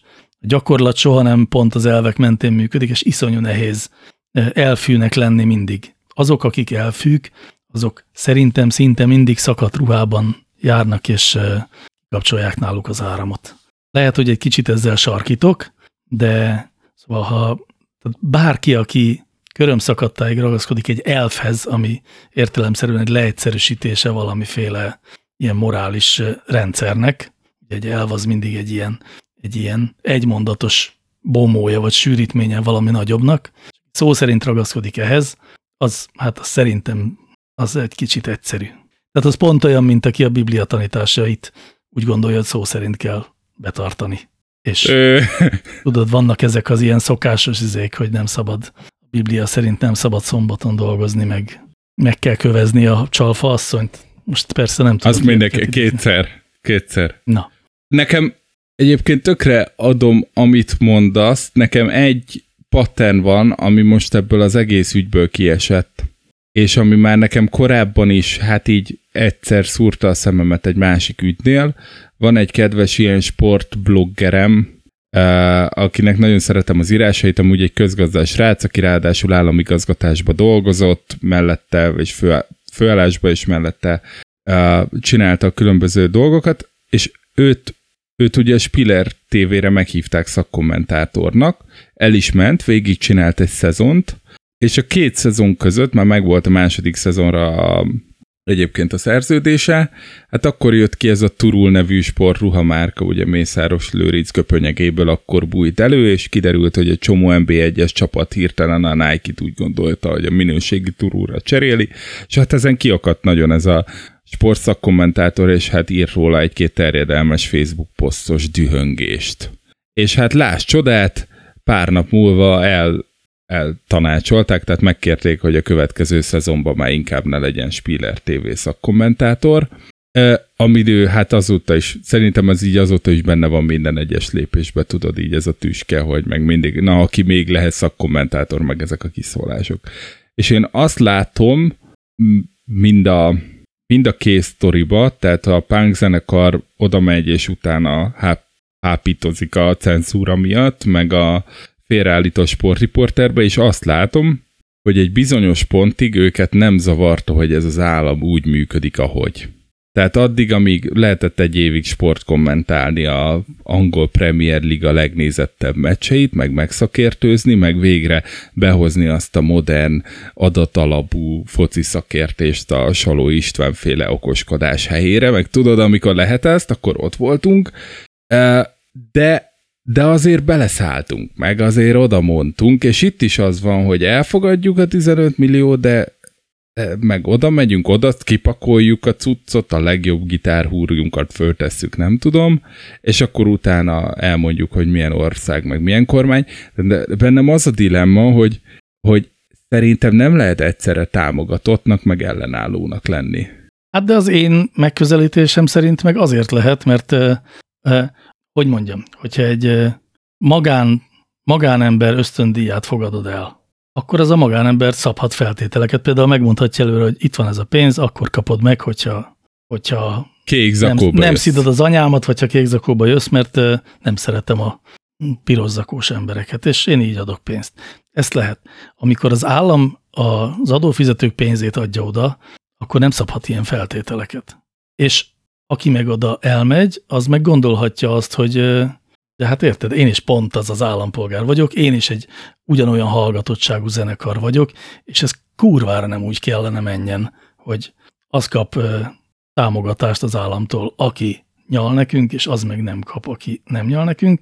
De az nem is úgy volt, hiszen ugye objektívok, tehát hogy az alapból, hogy ott lehetett ez a zenekar, az azt jelenti, hogy objektívan rakták össze a listát, Igen. egy objektív szempont alapján, kinek hány bulia lett volna nyáron. Mondjuk olyan, olyat is tudok, olyan zenekart is, aki hát mégül is csak nem került be, mert megügyeskedték, tehát hogy ez az objektivitással is lehet trükközni, hogy hol van az, ahova csak meg akartak hívni, meg ahol aláírtál már, de alapból az, hogy ilyen zenekarok ott vannak, az azt jelenti, hogy hogy objektívan, hogy oda került, az azt jelenti, hogy objektívan volt összerakva. Én ezt értem. Oda megyünk, és utána szídjuk az anyunkat Igen, annak, akitől igen. várjuk a 15 millás utalást. Igen, de, ez, de ezt, ezt mondom, hogy azért igen, mert tudom én, ez olyan, mint hogyha az, ha, ha én szídnám a navot, miközben várom, hogy visszautalja az áfát. Igen. Basszus, De hát az, az az enyém, az áfa. A NAV abban csak egy technikai, közreműködő kutya kötelessége, hogy visszautalja az áfát. És hogyha szarul működik, akkor megmondom, és nagyon remélem, hogy azért, mert szidom a NAV kurva anyját, még vissza fogja utalni nekem az áfát. Érted? Hát értem, de annyi más dologról beszélhetnél, Feri. Az igaz, mondjuk. Ez igaz. Tehát, hogy, hogy miért, miért azt a kezet harabdálod, ami éppen enni ad, ez Mert, mert, mert ez nem egy ilyen viszony, ez nem ez a paternalista, tehát nem a király kezét harabdálom a bolondjaként, hanem. Okay. egy elvileg Jó, legalábbis. de ugye ez érted, van, aki hogy- beül a Spiller TV-be, most direkt ugrálok a kettő között, próbálok összezavarni, de kibillenthetetlennek bizonyulsz. De hogy aki beül a Spiller TV-be, a Spiller TV-nek az üzleti modellje az a közpénz fociogokra való konvertálása, ennyi. Tehát ezt, aki egy picit közel van a médiához, az ezt végignézte, hogy ez hogy működik.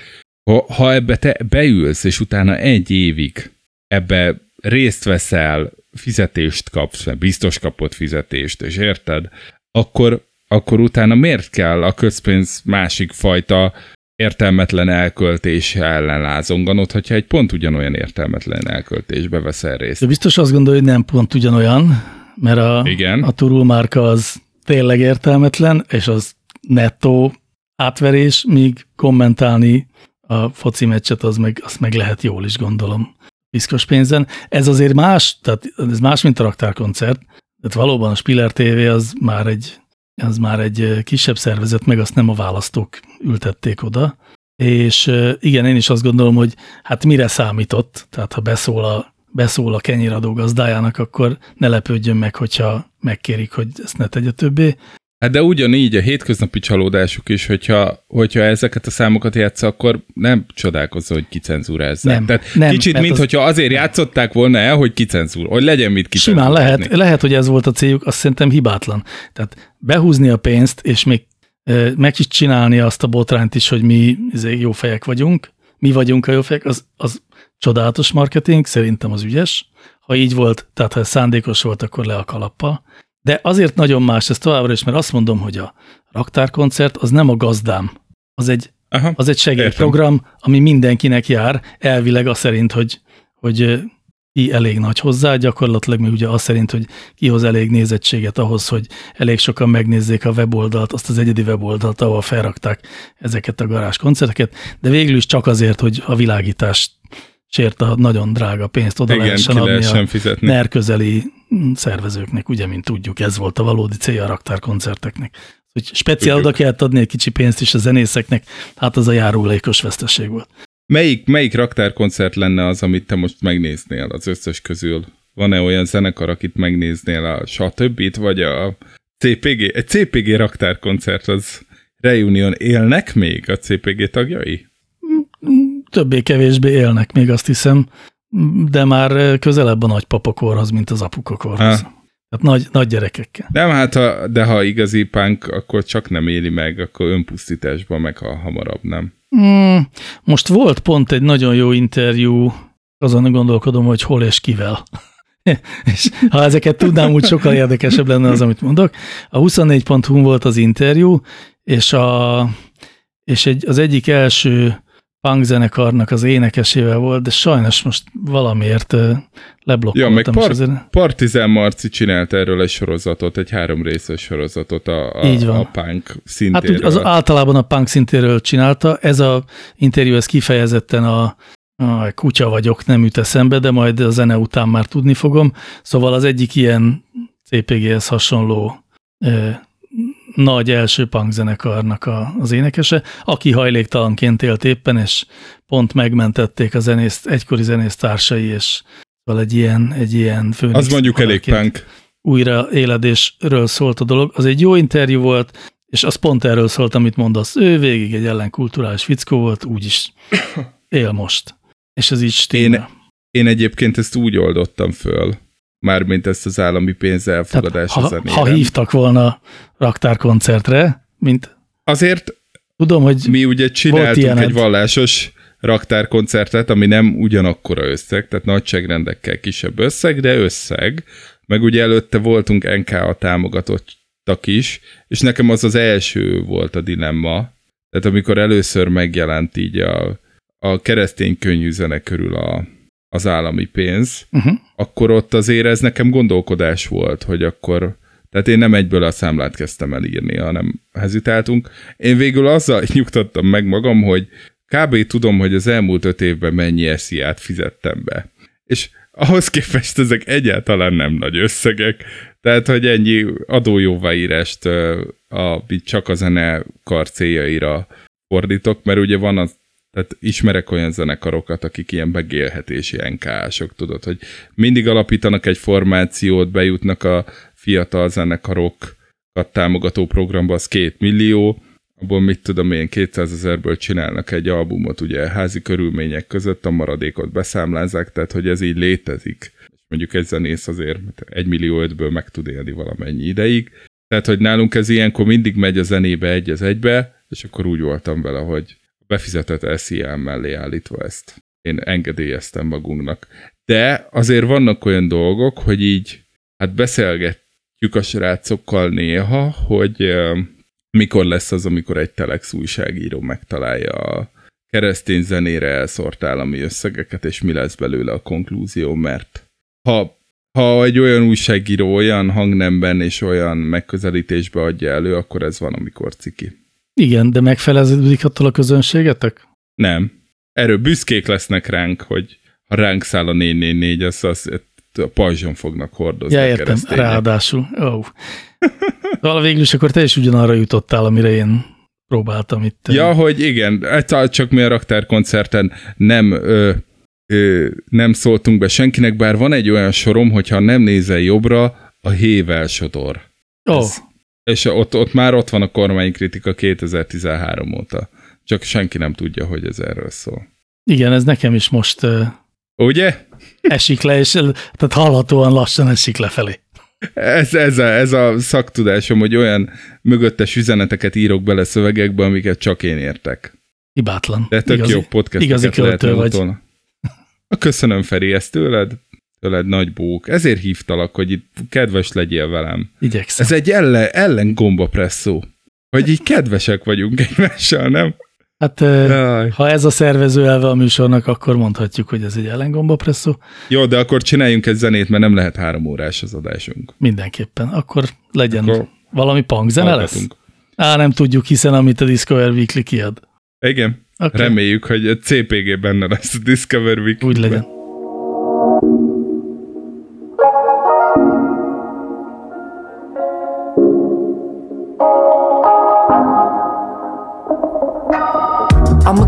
Dreaming till my final breath. But I don't need to toe the line. Cause I reach for love when there's nothing left. Just another condition of my mind. Every human has a fire inside their heart. Stand close and feel the heat. If the world is just one piece of art, well, I don't wanna miss a beat. Tell me what I need to do to get stronger. Tell me what I need to eat to live longer. And tell me where I need to go to get smarter. Or have I missed that luxury?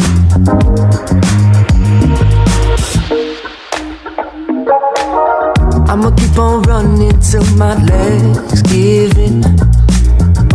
I don't need to walk the walk. Cause good beginnings always have bad ends. I hear the way the people talk. And like you, I was another kid in need. So I kept praying to God I don't believe. But as I grew, I knew the pain might follow me. But I feel amazing. Cause you're still here with me, love. Tell me what I need to do to get stronger. Tell me what I need to eat to live longer. And tell me where I need to go to get smarter.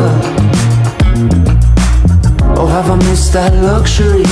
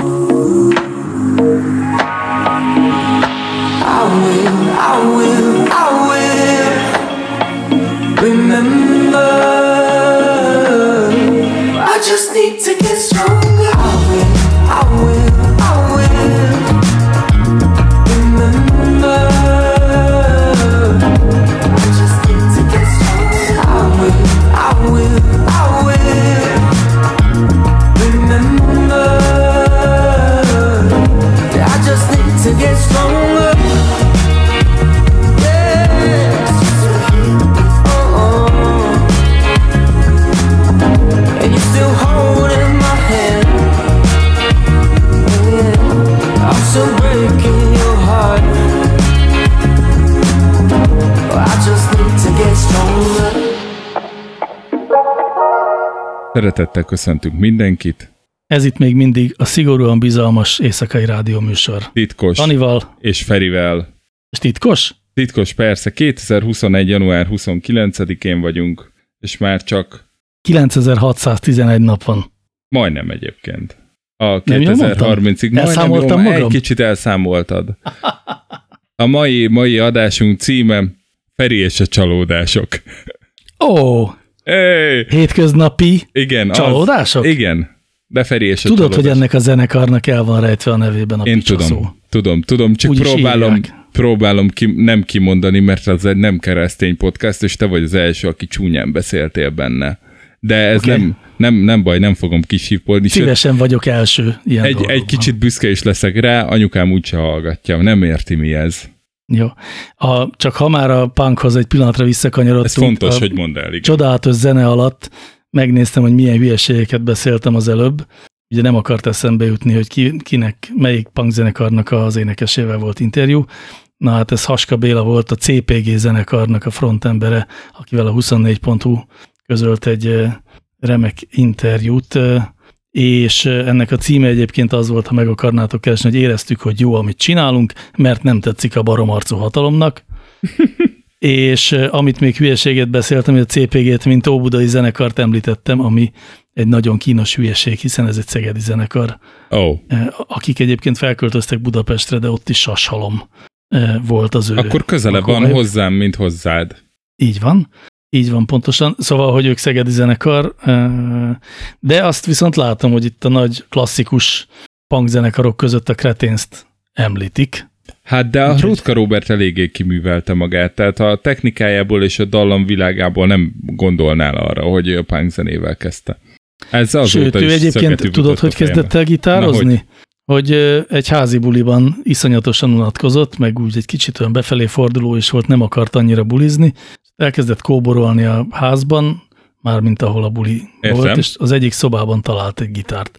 És akkor így kezébe vette, és hát, eltöltse az időt, elkezdett rajta pengetni. És azt mondta, hogy ú, te ez jó.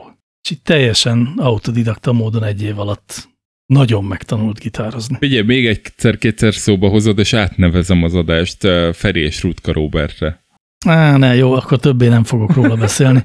és egyáltalán a punkot is letehetjük. Le, letesszük, és, és a punk helyett egy, hát egy nagyon klasszikus, kicsit talán sematikus témával készültem, de hogy, hogy engem őszintén érdekel, és szerintem a nem hallgatóink egy részét is érdekli, a te és a podcast műfaj kapcsolatod, val való kapcsolatod, meg hogy mit gondolsz erre az egészről, erről az egészről, ami szerintem fontos adalék, hogy a nem hallgatóink nagy része az úgy keletkezik, azon kívül, hogy nem bírok magammal, és megmutatom valakinek, hogy van ez a podcastünk, hogy ti egyszer a Meti Heteorban bemondtátok a keltel, hogy létezik ez a, ez a nem rádióműsor, titkos rádióműsor, és akkor beesett egy rakat ember, és ennek egy része itt maradt azóta is velünk. Tehát, hogy ők valószínűleg nem ismeretlenek veled kapcsolatban, de azt nem biztos, hogy tudja mindenki, mert erről szerintem ti kimondottan keveset beszéltek, hogy, hogy hogy indult ez az egész, és ahogy így gondolkodtam, meg szedtem elő a dolgokat, mondjuk mondom, hogy nem vagyok annyira töhötöm, hogy így ráguglizzak az interjúidra, meg a mindenféle előadásaidra, de hogy én nem tudtam összerakni, hogy, hogy miből lett a Meti Heteor, az, az megvan, hogy ez kb. mikor volt, meg tudom, hogy mi volt a heti Meteor, mert annak ugye a hallgatója voltam, de az érdekelne engem, hogy, hogy te hamarabb hallgattál podcastet, vagy hamarabb csináltál? Hát erre a kérdésre nem tudom a választ. Azt gyanítom, hogy biztos hamarabb hallgattam, mint hogy csináltam, hiszen különben honnan tudtam volna, hogy hát van. mint olvastad a Wired-en, hogy ez nem, lesz a menü, nem, és akkor... Nem, nem, szerintem én hallgattam a heti Meteort egyébként, és azon felbuzdulva csináltuk az első podcastunkat, ami nem a Meti Heteor volt egyébként, hanem egy szülői értekezlet című podcast volt. Ó, és ki volt a másik szülő? A másik szülőpár, mert hogy ezek pár, párban voltunk, tehát én is a feleségemmel, Anettával, és Nem a másik szülő és a feleségével vett ebben részt. Mind a kettőnknek kicsi gyerekei voltak, értsd, egy évesek talán, és akkor hétről hétre arról szólt a beszélgetés, hogy hát, hogy hogy éljük meg ezt a, ezt a kis gyerekes szülőséget, meg ami ennek kapcsán előjött a Ez még elérhető? gyerekirodalom, meg ilyesmi. Elérhető egyébként szülői.hu címen, és a másik házaspár, hát Kovács Andi és Vasák Bence a két név. A Bence a A38-nak volt a kreatív oh. vezetője. És együtt vannak még ők is? Együtt vannak, abszolút. Hát ez nagyon menő így főleg. És a, az Andi pedig, mm, az mindegy, hogy akkor mit dolgozott most, a, a, a, a Pagonyban dolgozik már, oh, mint a könyves. Az menő. Volt, vagy, hát vagy most nem tudom, hogy most per pillanat is így van, de nemrég még így volt. Szóval, hogy ez volt az első, hogy, hogy hallgatva egyébként a, a heti meteort csináltuk a szülőit, és csináltuk nem is tudom, egy vagy két évig, azt hiszem egy évig talán már 40 valahány adás volt belőle. És azt így egy helyen vettétek föl, vagy már akkor nem, is nem, távolról? Nem, azt már akkor is távolról. Ők az ő konyhájukban, mi meg a mi konyhánkban ültünk.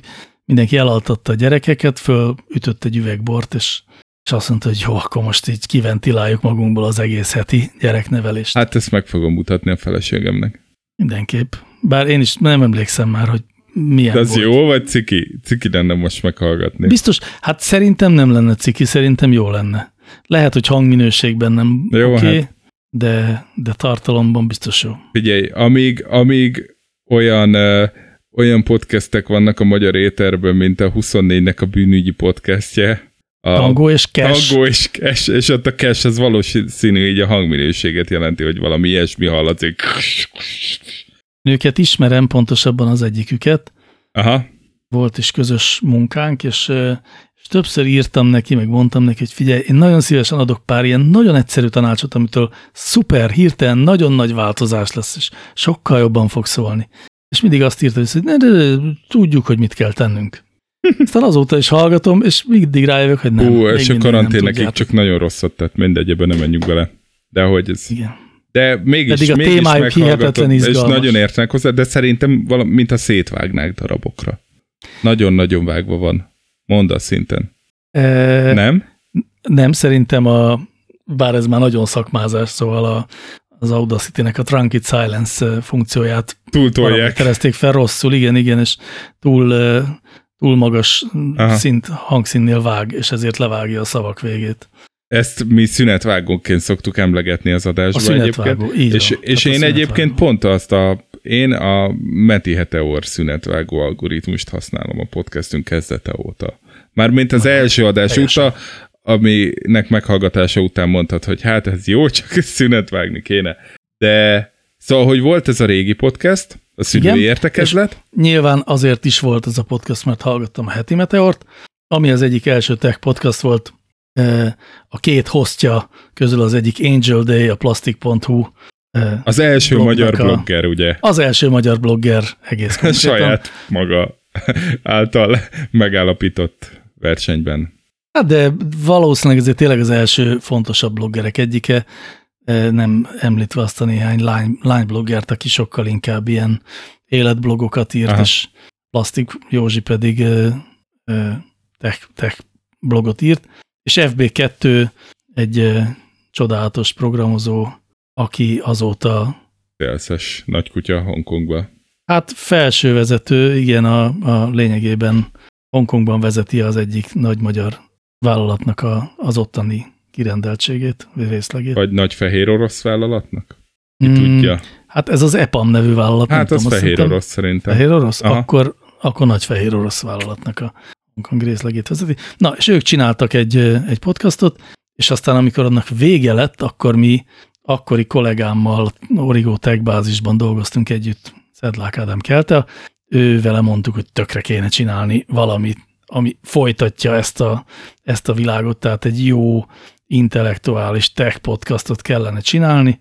Eh, Megkértük még haverunkat, Körtesi Gast, hogy szálljon be ő is, és akkor, ja, és megkérdeztük a, a heti meteoros fiúkat, hogy bánnák-e, hogyha a mi nevünk meg az lenne, hogy Meti Heteor, és így vinnénk tovább az ő hagyományaikat. Tehát konkrétan tíz éve egy rossz szóviccet kitaláltatok, és a mai napig ezen futom Hat, is. Csak hat, Csak és hat. igen, és én találtam ki, és azóta már nagyon sokan mondták, hogy deciki vagyok, emiatt. De te ezt így vállalod? Vagy... Tehát én azt írtam föl ide a jegyzeteimbe, hogy Meti Heteor komolyan. Azért Tehát- vállalom, mert szerintem ez olyan, mint amikor valakinek rövidebb az egyik lába, mint a másik. Igen. Hát így erről nem tehet az ember, hogy így jön. Tehát én, én az valami olyasmit látok, hogy ez a, a szóvic vagy bizonyos szóviccek gyártása, az egyfajta ilyen, ilyen mélyen húzalozott agyi működés. Nem azért van, mert azt gondolja az ember, hogy ez így ezzel tudom, társasági sikereket arathat, hanem egyszerűen kikívánkozik, mélyről ki akar jönni. Bennem ez nagyon erős, hogy megcserélem a, a szavaknak az első betűjét, és tehát ezt a, a családom is folyamatosan Szenvedi. idegenkedve szenvedi, és aztán most már, most már imádom, amikor a lányok néha viccből elkövetik ugyanezt a bűnt, csak azért, hogy nem is tudom, támogassanak engem. Szóval, hogy ez így jön, nem tehetek róla. Nekem valahogy egy ilyen, egy ilyen kellemes, megnyugtató állapot, mint egy ilyen kódszó, tudod, mint amikor valaki használ egy szót arra, hogy azzal jöjjön ki a pánikrohamból. Aha. Nekem kicsit így működnek ezek a megcserélt kezdőbetű kifejezések, és ezért én szerettem a Meti Heteort, és mondtam a kertnek, hogy szerintem azért legyünk ez, mert világos, hogy minek a hagyományaim megyünk tovább, és világos, hogy de mi ezt meg akarjuk fordítani. A fejéről a talpára akarjuk állítani. De bejött maga a marketing része? Sikerült áthozni szerinted heti meteor hallgatókat? Annál is inkább, mert valahogy, mert igen, mert a Plastik Józsit sikerült rábeszélni, hogy a plastik.hu írjon erről, tehát ő ő megírta, Aha. hogy elindult a, a Meti Heteor, és hogy az ő nyomdokaikban fogunk járni, és akkor bezódult sok-sok plastikolvasó. Úgyhogy És ők igen, maradtak? Szerintem igen. Ők maradtak? Ugye Én is akkor volt. Én is akkor zúdultam be, tehát hogy én is innen ismertelek meg. Ez nagyon régen volt. Igen. Biztos maradtak ki, marad, vagy biztosan maradtak, nem tudom. Kéne csinálned egy, egy rendes podcast felmérést, amiben megkérdeznéd a hallgatóidat, hogy ki hallgatja az elejétől, és ki az, aki hallgatott még heti meteort. De egyébként olyannyira működik a név, hogy nekem a mai napig egyszerűbb. Tehát hamarabb jut már eszembe a Meti, mint a heti. Meteor. Elképzelhetőnek tartom, hogy nagyobb márka lett végül a Meti Meteorból, mint a heti Meteorból, de egyszerűen csak azért, mert mi tovább léteztünk. És a, szóval azért szerintem a, a heti Meteort jobban szerették, az egy sokkal inkább ilyen, ilyen fanbase rendelkező podcast volt. Ők. nem fogjuk most megfejteni a plastik Jósi jelenséget, ami szerintem tehát a legalább egy PhD dolgozatot megérne, hogy ő, ő mit tudott, amit mások nem tudtak, vagy mi az, amit azon kívül ugye, hogy folyamatosan tolni kell a kontentot. De Szerintem ő azt tudta, hogy ilyen naív, naív magabiztossággal fejtette meg a világot, és azt nagyon lehetett szeretni, ahogy ezt csinálja. Főleg úgy, hogy ott volt mellette a nyugodt erő maga, FB2. visszarángatta azért párszor. Igen. Nálatok kirángat vissza? Mm, nem tudom, szerintem nálunk más, más dinamika mozgatja. Főleg manapság a podcastot, amiben már egyre kevesebb a technika, és egyre több a közélet, társadalom. Igen, ezt Működés. észrevettem, hogy azért a különböző gadgetekből eléggé komolyan elérkeztünk ide, hogy akkor most ki az alufólia sisakos, meg mi is ez a QAnon, meg tehát én például a ti podcastetekből tanultam meg mindent, amit azóta mindenkinek hintek a QAnonról, tehát az ismeretterjesztés ötös, hogy mikor indult el ez a változás, vagy volt egy ilyen döntés, volt egy szerkesztőségi értekezlet, amikor, na figyelj ide kelt, most elég volt a gadgetekből, mert az, az elég volt, most, most jöjjön a kemény politika, meg a hardcore társadalom tudomány, mert az kell az embereknek. Nem volt ilyen tudatos döntés egyáltalán, nem is tudom, hogy mikor indult el. Arra emlékszem, hogy már az első évben is sokszor volt arról szó, még amikor Gaz harmadikként velünk volt, hogy jó, már megint egy hülye telefonról van szó, na akkor én addig nem, addig én befogom a számot. Ehm, és hogy azt hiszem, hogy valahogy ez úgy alakult, hogy ahogy a tech egy kicsit kezdett unalmasabbá válni, vagy szóval azok a részei lettek, vagy maradtak érdekesek, amiknek nem csak a technológiai része érdekes, hanem, a, hanem az életünkre gyakorolt hatása. Amióta érted, nem az a menő, hogy, hogy mit tud Hány mag? kisajtolni magából egy, egy mobiltelefon, hanem az, hogy a mesterséges intelligencia hogy tud mondjuk bőrszín alapján elfogult lenni, az, az, az úgy elindította abba az irányba ezeket a beszélgetéseket, hogy sokkal inkább arról beszéljünk egyre inkább, hogy a technológia, meg a technológiai cégek hogyan hatnak a, a világunkra, a társadalmunkra. Annál is inkább, mert ugyanakkor meg elindult egy olyan folyamat is, hogy, hogy egyébként Keltel, akivel úgy szerintem, és nem sértődik meg, ha azt mondom, hogy úgy kb.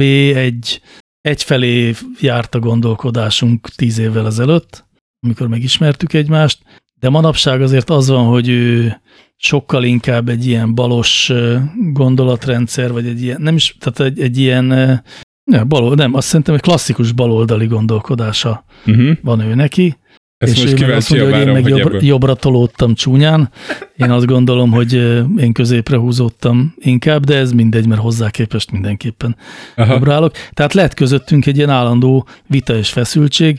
Még egy szempontból egyébként, ő maradt újságíró, én meg lettem közelebb a cégvezetéshez, meg a cég, tehát a C-levelhez, és, és ugyanazt a döntést, amit mondjuk egy Twitter vagy egy Facebook meghoz, azt a, a Kelt szereti a, a kisemmizett felhasználó szemszögéből nézni, én meg a tökeit satuk pofák között Érlelő. tudó C-vezető, vagy C-vezető, cégvezető szemszögéből nézni.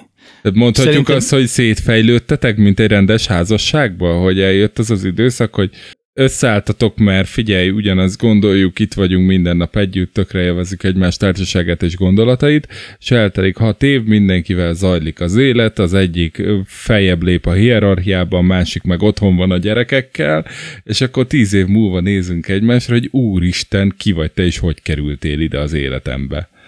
Nem rossz a hasonlat, de nem ez történt szerintem. Aha. A szétfejlődés az pont úgy, ahogy leírtad, az azt jelenti, hogy valahogy el, elmozgunk egymás Felől ellenkező irányban, vagy, nem? Igen.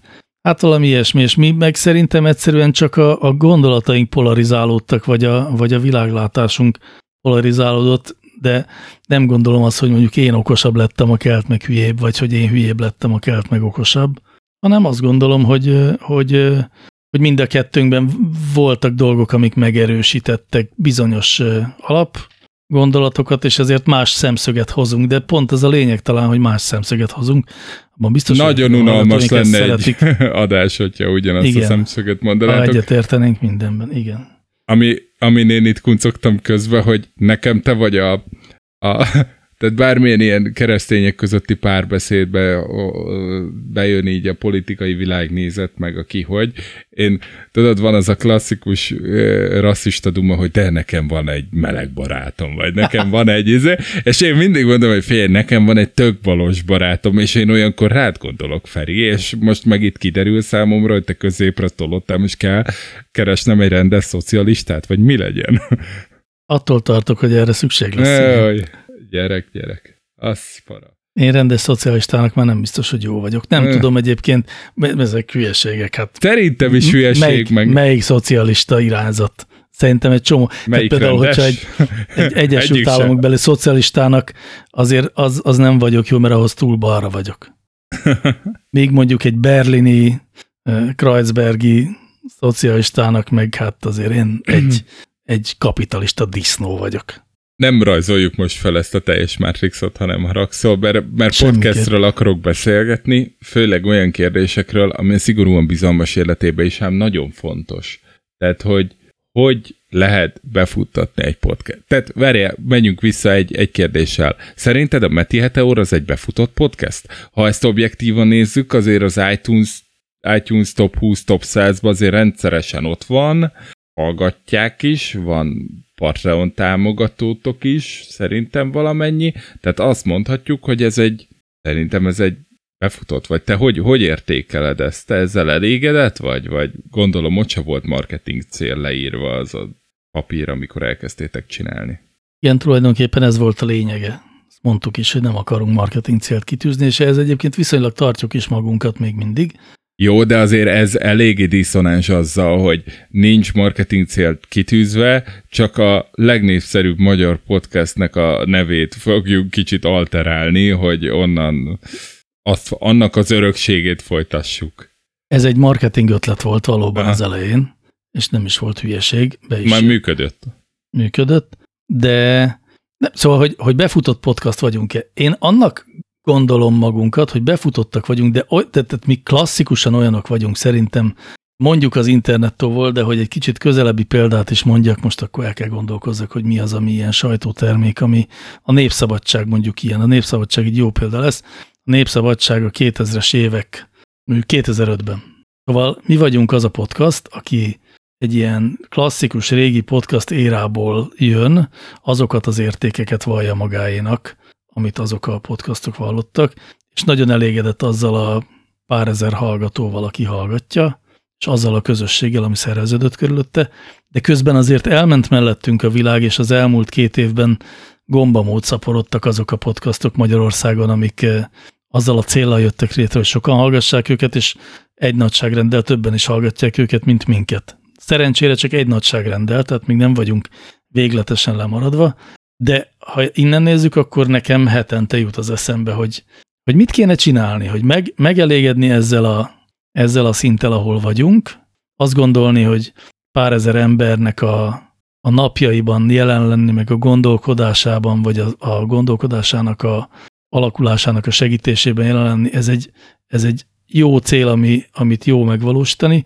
vagy akar, akarnunk kellene 25 ezer emberhez szólni és mm, vagy lustaságból, vagy elfoglaltságból, vagy elfűségből, nem tudom melyikből, de rendszeresen odajukadunk ki a keltel, hogy jó vagyunk, így köszönjük szépen. Nem akarunk egy, nem tudom, 50 ezeres podcast lenni, de, és akkor még egy dolgot idehozok, most láttam a napokban egy angol youtuber srácnak a videóját, aki foglalkozását tekintve rezidens orvos egy angol állami kórházban, tehát rezidens alatt azt értem, hogy elvégezte az egyetemet, de még nem rendes orvos. 2020-ban 7 hónapot dolgozott valami állami kórháznak egy olyan osztályán, amit angolul mondott, latinul, és nem értettem, úgyhogy nem tudom, hogy melyik okay. betegségcsoportot gyógyítja.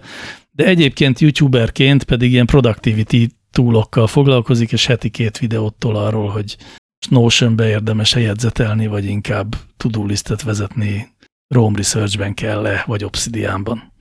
Kb. ez meg hogyan legyen hatékonyabb, meg ilyesmi. Van neki 1,3 millió feliratkozója, meg az apró, és csinált egy olyan videót most januárban, hogy, hogy mennyi pénzt keresett 2020-ban. Mondom a számokat. Bátor. Orvosként 22 ezer fontot keresett, ami egy tisztest megélhetést biztosít, sokan keresnek ennél kevesebbet Angliában, de kicsit idegesítő, hogy azok a haverjai, akik szintén együtt vele egy időben végezték az egyetemet, csak mondjuk jogot vagy közgázt, ők 150 ezer fontos évi fizetéssel büszkélkedhetnek eh, a Cityben ülve valami, valami banknak a, a junior poziában. Tehát a 150 ezerhez képest kevés a 22 ezer, viszont youtuberként ezzel a heti két videóval AdSense-ből, eh, szponzorációkból, affiliate-ből és eh, még valamiből, meg egyébként abból, hogy kedvet kapott ahhoz, hogy csináljon egy ilyen online akadémiát, egy youtuber képzést, egy ilyen négy hetes workshopot tulajdonképpen, ebből a 22 ezer mellé még 970 ezer fontot összeszedett tavaly. Tehát egy millió fontot keresett, ami az nagyon sok pénz, Az nagyon sok és pénz. érted, nem azzal, hogy sminkrutinok, nem azzal, hogy nagy cégek eszközeit használja, tehát a, a szponzorációk azok olyanok, hogy van egy ilyen me, menő mechanikus billentyűzeteket gyártó manufaktúra, meg, meg ilyenek kb. Meg nem Így- Minecraftezik, meg nem tudom. iPad Flória, nem Minecraft, tehát semmi ilyesmi, hanem egy ilyen nagyon komoly, és ha akarod réteg témával foglalkozik, értelmesen, mindenféle alűr nélkül, és annyi pénzt keresett, mint a szemét, és elmondta, és ezt, ezt, ez lett volna a válaszom egyébként, a, hogy kell egy podcastot befuttatni. Tehát alapvetően ezt úgy érte el, hogy 2017 óta heti két YouTube videót kitol magából. És hogy így szép lassan Pont. felépült a közönsége, és aztán ez a felépülés egyszer csak, tehát volt egy inflexiós pont, amikor hogy elkezdett megszaladni egy kicsit. Tehát Ah, mint a járványgörbe. mint a járványgörbe, igen. És akkor elgondolkodtam, de csúnyán azon, hogy, hogy azért azt a közönséget, akit elérünk, mondjuk mi Meti Heteorként, vagy mi csúnya rossz majomként, hogy nem lenne, tehát hogy miért, miért is tiltakozom az ellen, hogy én megpróbáljam ezt, a, ezt az elérést arra használni, hogy egyébként olyan dolgokat, amit szintén fontosnak tartok, meg szeretek, hogy miért ne, vagy tehát például a tanítás, akár a podcast csinálás, akár a, a, az ilyen productivity dolgok, hogy, hogy ezt miért is ne próbálnám én ugyanígy pénzre fordítani, és ezzel, hogy mondjam csak, rendesen kereső emberré tenni magamat. Majd lesz egy ötletem, de azt majd adáson kívül. De ezt csak azért mesélem el, hogy ezen ugye el lehet gondolkodni, és ami nekünk most, vagy a kérdésed szempontjából tanulság, hogy a leginkább tényleg az van, hogy egy podcastot úgy lehet befuttatni, hogy egy éven át minden héten van adás. És eh, minden más módszer az, eh, az mesterséges, lehet úgy is. A Beaton Studio, ami a magyar podcast szintérnek az első for-profit vállalkozása, nem az első egyébként, de mondjuk az első, ami komolyan vehető és valamiféle siker is, ők azzal indultak neki, hogy ezt már pedig mi megcsináljuk, vagy pénzt fogunk keresni podcastolással. És igazán szerintem nem egészen podcastolással, hanem rövid kereskedelmi rádiós típusú műsorok készítésével, és azoknak a reklám értékesítésével keresnek némi pénzt, ami oké okay nekem, de az szerintem egyáltalán nem a podcast útja. Uh-huh. De lehet így, tehát hogyha, hogyha ezt vállalkozásszerűen űzöd, akkor fel lehet gyorsabban is futtatni egy podcastot, de egyébként meg alapvetően arról szól, hogy csinálni kell. Mm, Akármennyire is nevetségesen hangozik ez az egész. Ez, ez a visszatérünk a Plastik Józsi rendszeresen tolni kell a kontentot aranymondáshoz, és igazából föl van írva nekem az a kérdés, ami szigorúan bizalmas szempontból nagy dilemma, hogy mennyi maradhat ki? Tehát, hogy tényleg az van, hogy nem maradhat ki, mert lebüntetnek? Tehát tényleg heti szinten meg kell csinálni az adást, mert különben baj lesz, balhé lesz? Azért nem tudom, mert nálunk soha nem marad ki úgy igazán sok. Van olyan, hogy egy-egy héten nem adunk, meg egyébként az teljesen van, hogy nem mindig ugyanazon a napon van adás, hanem össze-vissza. Van, hogy egy hét, van, hogy öt nap, van, hogy 10-12 nap telik el két adás között. Ez mondjuk a, a Metire igaz, a majomban viszonylag fi fixen. Ez elég mindig, szigorú. Mindig, mert hogy ott egyszerűen egyeztetési problémák lennének különben, úgyhogy ott van egy fix időpont, amikor felveszünk, és vagy akkor, vagy soha.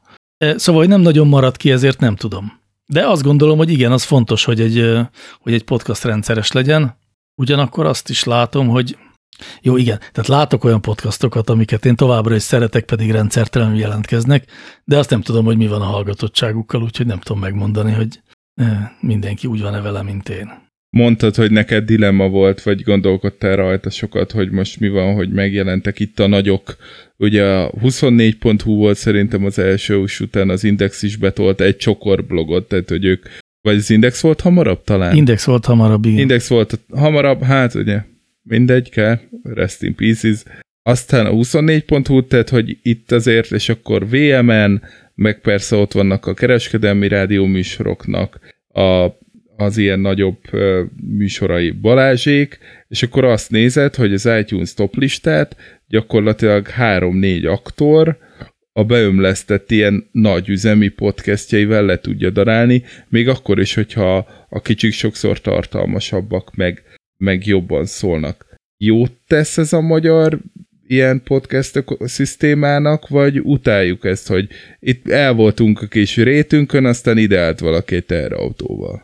Ha magánemberként kell erre válaszolnom, akkor azt mondom, hogy persze, hogy utáljuk, hát bazzeg ide álltak egy teherautóval a rétünkre. Idegesítő. Egyébként azt gondolom, hogy most még jót tesz kifejezetten. Soha annyi podcast nem indult, mint 2020-ban. Már csak azért is, mert mindenki, aki otthon ült, az podcastot akar csinálni, meg az összes színésznő és tévés műsorvezető, akinek nem volt elég munkája 2020-ban a járvány miatt, az is podcastot csinált. De egyébként meg azt gondolom, hogy a podcast műfajnak semmi nem tehet jobbat, mint az, hogy, hogy Viszkok Fruzsi Magyarország legnépszerűbb nőnemű youtubere elindította a saját podcastját Púdermentes címen valamikor tavaly ősszel, azt hiszem, és szépen heti rendszerességgel tolja egy barátnőjével a Púdermentes podcastot, és nyilván annyian hallgatják, amennyien minket soha nem fognak. De egyrészt ezzel nagyon sok olyan embernek mutatta meg, hogy van olyan, hogy podcast, és hogy az micsoda. Nagyon sok ember telefonjára kerül fel a lejátszó, amiben aztán utána majd én is valahogy megtalálhatom az utamat, meg te is. Meg egyébként még egy érdekes hozadéka van ennek, hogy ha már maradunk Viszka Fruzsinál, nem tudom, hogy mennyire ismered a művésznő művészetét. Egy, van, egy, van egy youtuber haverom, és az ő instáján szokott sztoriba megjelenni a Viszkok Fruzsi. Ennyire. Értem, ez, ez nem olyan nagyon mély, akkor... Az Unlimited Imi. Vágod, ő is podcastet is csinál. Igen, tudom, tudom. Igen, ő is podcast, pedig ő youtuberként indult. Aha. Vagy hát tulajdonképpen még mindig. Na mindegy, Viszkok Fruzsi hát a, reggeli rutintól és a, a smink tippektől indult sok évvel ezelőtt, bár blogger volt eredetileg ő is, még egészen kicsi korában. Manapság meg egy ilyen, hát mondjuk, hogy ilyen életmód youtuber, de egy ilyen nagyon visszafogott véleményt csak a legszükségesebb esetben nyilvánító, pozitív, igen, igen. A, a közönségét őrző valaki.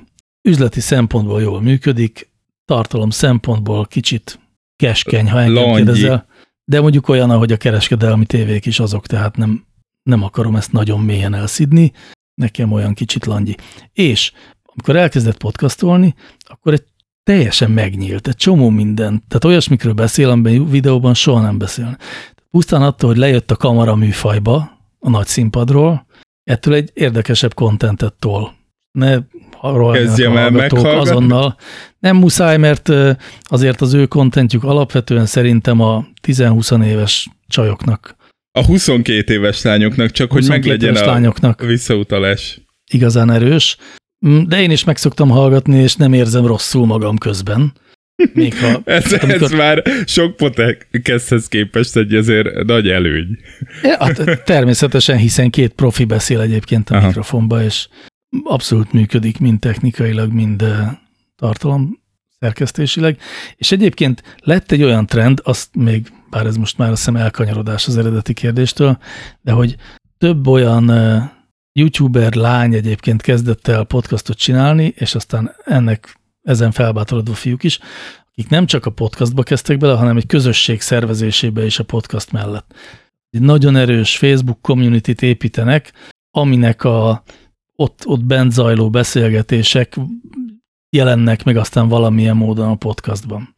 Ami szerintem egy, egy jó modell, egy olyan modell, amit, amit lehet szeretni. Egy sokkal közvetlenebb kapcsolat a, követőikkel, mint a YouTube-ozás. Akkor és ezt mert... csinálja, bocsánat, ezt csinálja Viszko Fruzsi, meg ezt csinálja mm, mondjuk a, mm, a, a, a hirtelen akartam mondani, nem jut eszembe, mindegy majd. Podcast. A podcast az nagyon régen megszűnt, úgyhogy az Jó, ilyen szempontból ezt nem az jó. egyet tudtam, amit youtuberek meg, És mindenki fiú, és egy brótók igazán. nem a Ah, mindegy, jó, hagyjuk most is, eszembe. Hagyjuk, hagyjuk is. is. Olyan már enélkül a név nélkül ez a podcast, mint az Égéstér Winkler Robi nélkül. Oh. Te hallottad azt a 444-es podcast epizódot, amiben Új Péternek nem volt bekapcsolva a mikrofonja, de végig csinálták, és ki is publikálták? Hallottam erről, és nem hallottam, nem hallottok Égésteret. De az nem, az már 444 volt, mindegy. Ja, igen, e, bocsánat, igen. Azt se hallgatod. Nem. E, akkor már nincs az, csak Nekem volt korábban egy olyan, és amúgy a nem hallgatóink visszajelzései alapján, aki milyen podcastet hallgat, mindenki felsorolta ugyanazt az ötöt. Tehát a gombapresszó, a meti, az élet meg minden, nem tudom, még így mondtak kettő, hármat, kotyogós. Vendéglő a világ végén, kotyogós. Vendéglő a világ végén, kotyogós. Infolt café. Igen, hát és hogy nem lehet, hogy ugyanaz a tízezer ember hallgatja az összes podcastet, vagy nem lehet, hogy egy darabig azért ez volt a helyzet? Tehát, De hogy... egész biztos egy darabig ez volt a helyzet. De aztán kinyílt, tehát annyira kinyílt ez a dolog, hogy két irányba is. Tehát egyrészt lettek ilyen nagyon fiatalok, youtuberek, youtube-os, mármint ilyen, ilyen gamer, gamer podcastok. Azért emlékszünk még arra, amikor a Podcast című előbb említett műsor az dominálta a 10-20 éves hallgatóknak a, uh-huh. a, az életét, de úgy, hogy mondjuk tízszer annyian hallgatták őket, mint minket. De ezt honnan tudod, Feri, ilyenkor? Megkérdezted őket, hogy neked mit igen, mutat igen, az igen. ankor?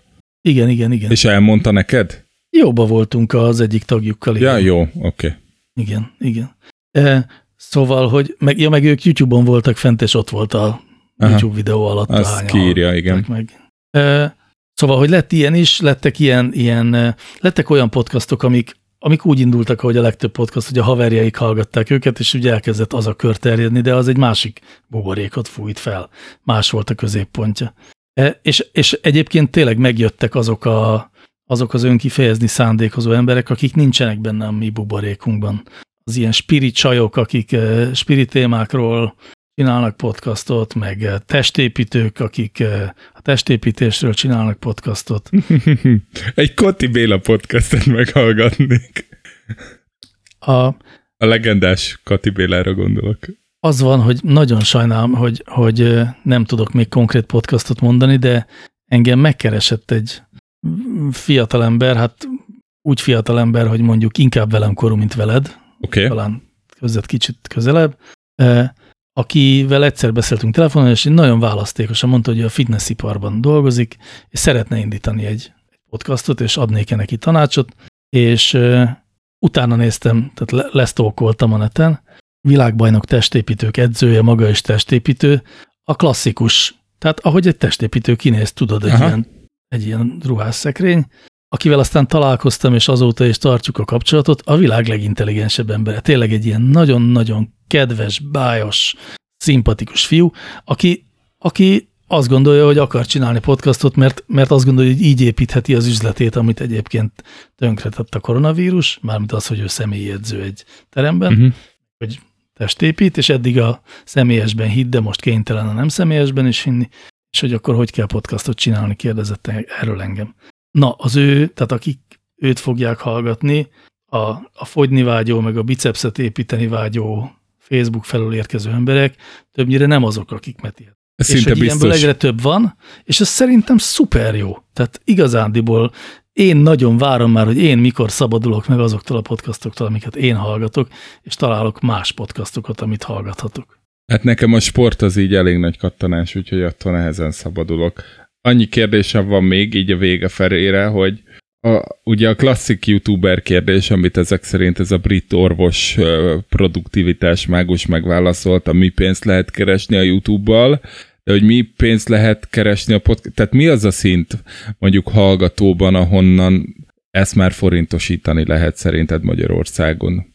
Mm, Mert azt látom egyébként, Így nem hogy, hogy gondoltam két, kétféle megközelítés van, vagy három, lehet, hogy közben még eszembe jut a negyedik is, de hogy van az a megközelítés, amit mondjuk az Index 24-tól, meg akár a Balázsék, hogy igazából a saját márkáikat építik azzal, meg valamilyen szinten elkötelezett olvasókat próbálnak azzal szerezni, hogy, hogy márkázott 24 vagy Index, vagy bármilyen márkázott podcasteket adnak ki. Ez nem biztos, hogy működik, mert én attól mondjuk még a 24 sport rovatában nem járok föl, hogy minden héten meghallgatom az Itzert a Kálnoki Kis Attilával, meg a előbb említett Kele Jánossal. Ez az egyik megközelítés. A másik közel, megközelítés ez a Biton stúdiós, hogy majd Volvo reklám lesz az elején, meg szponzorált blogok, de oda ugye be, beúszik ez a szponzoríz, ott már nem lehet őszinte se a Winkler Robi, se senki, hogy akkor most tényleg szar az autó, meg lötyög a kilincs, mert bejön a támogatott per nem támogatott dilemma, meg persze DTK is járhat autóval, de whatever. És akkor van, van a harmadik, ez a Patreonos megközelítés, meg de ott meg me- bejön majd az extra tartalomgyártás, ugye? Annyi, hogy innen mert hogy egy idő után akarsz valami pluszt is adni a, a Patreonosoknak, de ugye nálatok vannak Patreonosok, tehát ezt majd elmondott te. És akkor van meg, aki csinálja just for fun, és a konyha pénzét költi a létező legdrágább mikrofonra, mert amúgy repet is tud vele fölvenni. Ja, nem ismerek ilyen embert. Vagy az állami támogatást költi rá. Oh! Te nem említed, én említettem volna. Na mindegy. És igen. akkor még van a Just for Fun, vagy aki wannabe, vagy nem tudom. Szóval, hogy igen, ezeket igen. látom, ezeket az üzleti modelleket látom így első átfutásra. Meg egyébként van azért az affiliate, tehát a, amikor arról beszélünk egy podcastban, hogy kipróbáltuk azt a gyerekfürdető kézikészüléket, és nagyon bevált, és ott van a linkje a show notes-ban, és aki onnan kattintva vásárol, azután mi jutalékot kapunk. Ez mondjuk Magyarországon volt Nem már egy kísérlet, de nem, ez nincs. E, nyilván Oh, tudod, Insta celebek amúgy nyomják, én ja, követtem úgy ki. van, persze. Ja, csak hogy podcastben nincs. Podcastben nem tudok Oké. én róla legalábbis. Instán nagyon megy ez az affiliate webshopos, Igen. szoktam látni. Igen. Szóval, hogy, hogy hogy van ez a pénz dolog, úgy van, hogy hát egyrészt azt nem tudom, hogy hány embertől működik. Azt gondolom, hogy amikor az embernek van 40-50 Patreon támogatója, azok már összedobnak egy minimálbért havonta, vagy egy fél Mhm. minimálbért havonta, amiből megélni nem lehet, viszont mondjuk mikrofont venni, meg adott esetben a podcastot népszerűsíteni, azt meg tök jól lehet. De És mi a konverzió? Hány, hány, hány Igen, hallgató tehát, hogy a- kell egy Patreonoshoz? hogy igen, azt így nem tudom, azt tudom, hogy, hogy nálunk mi van, hogy nálunk van mondjuk, ugye nem tudjuk ezt biztosan, de mondjuk azt szoktuk gondolni, hogy 2500 Aha. hallgatónk van körülbelül, és hát nem tudom fejből, de szerintem olyan 40 patron támogatónk, hát ebből számoljunk. Ö, Két százalék? Ja.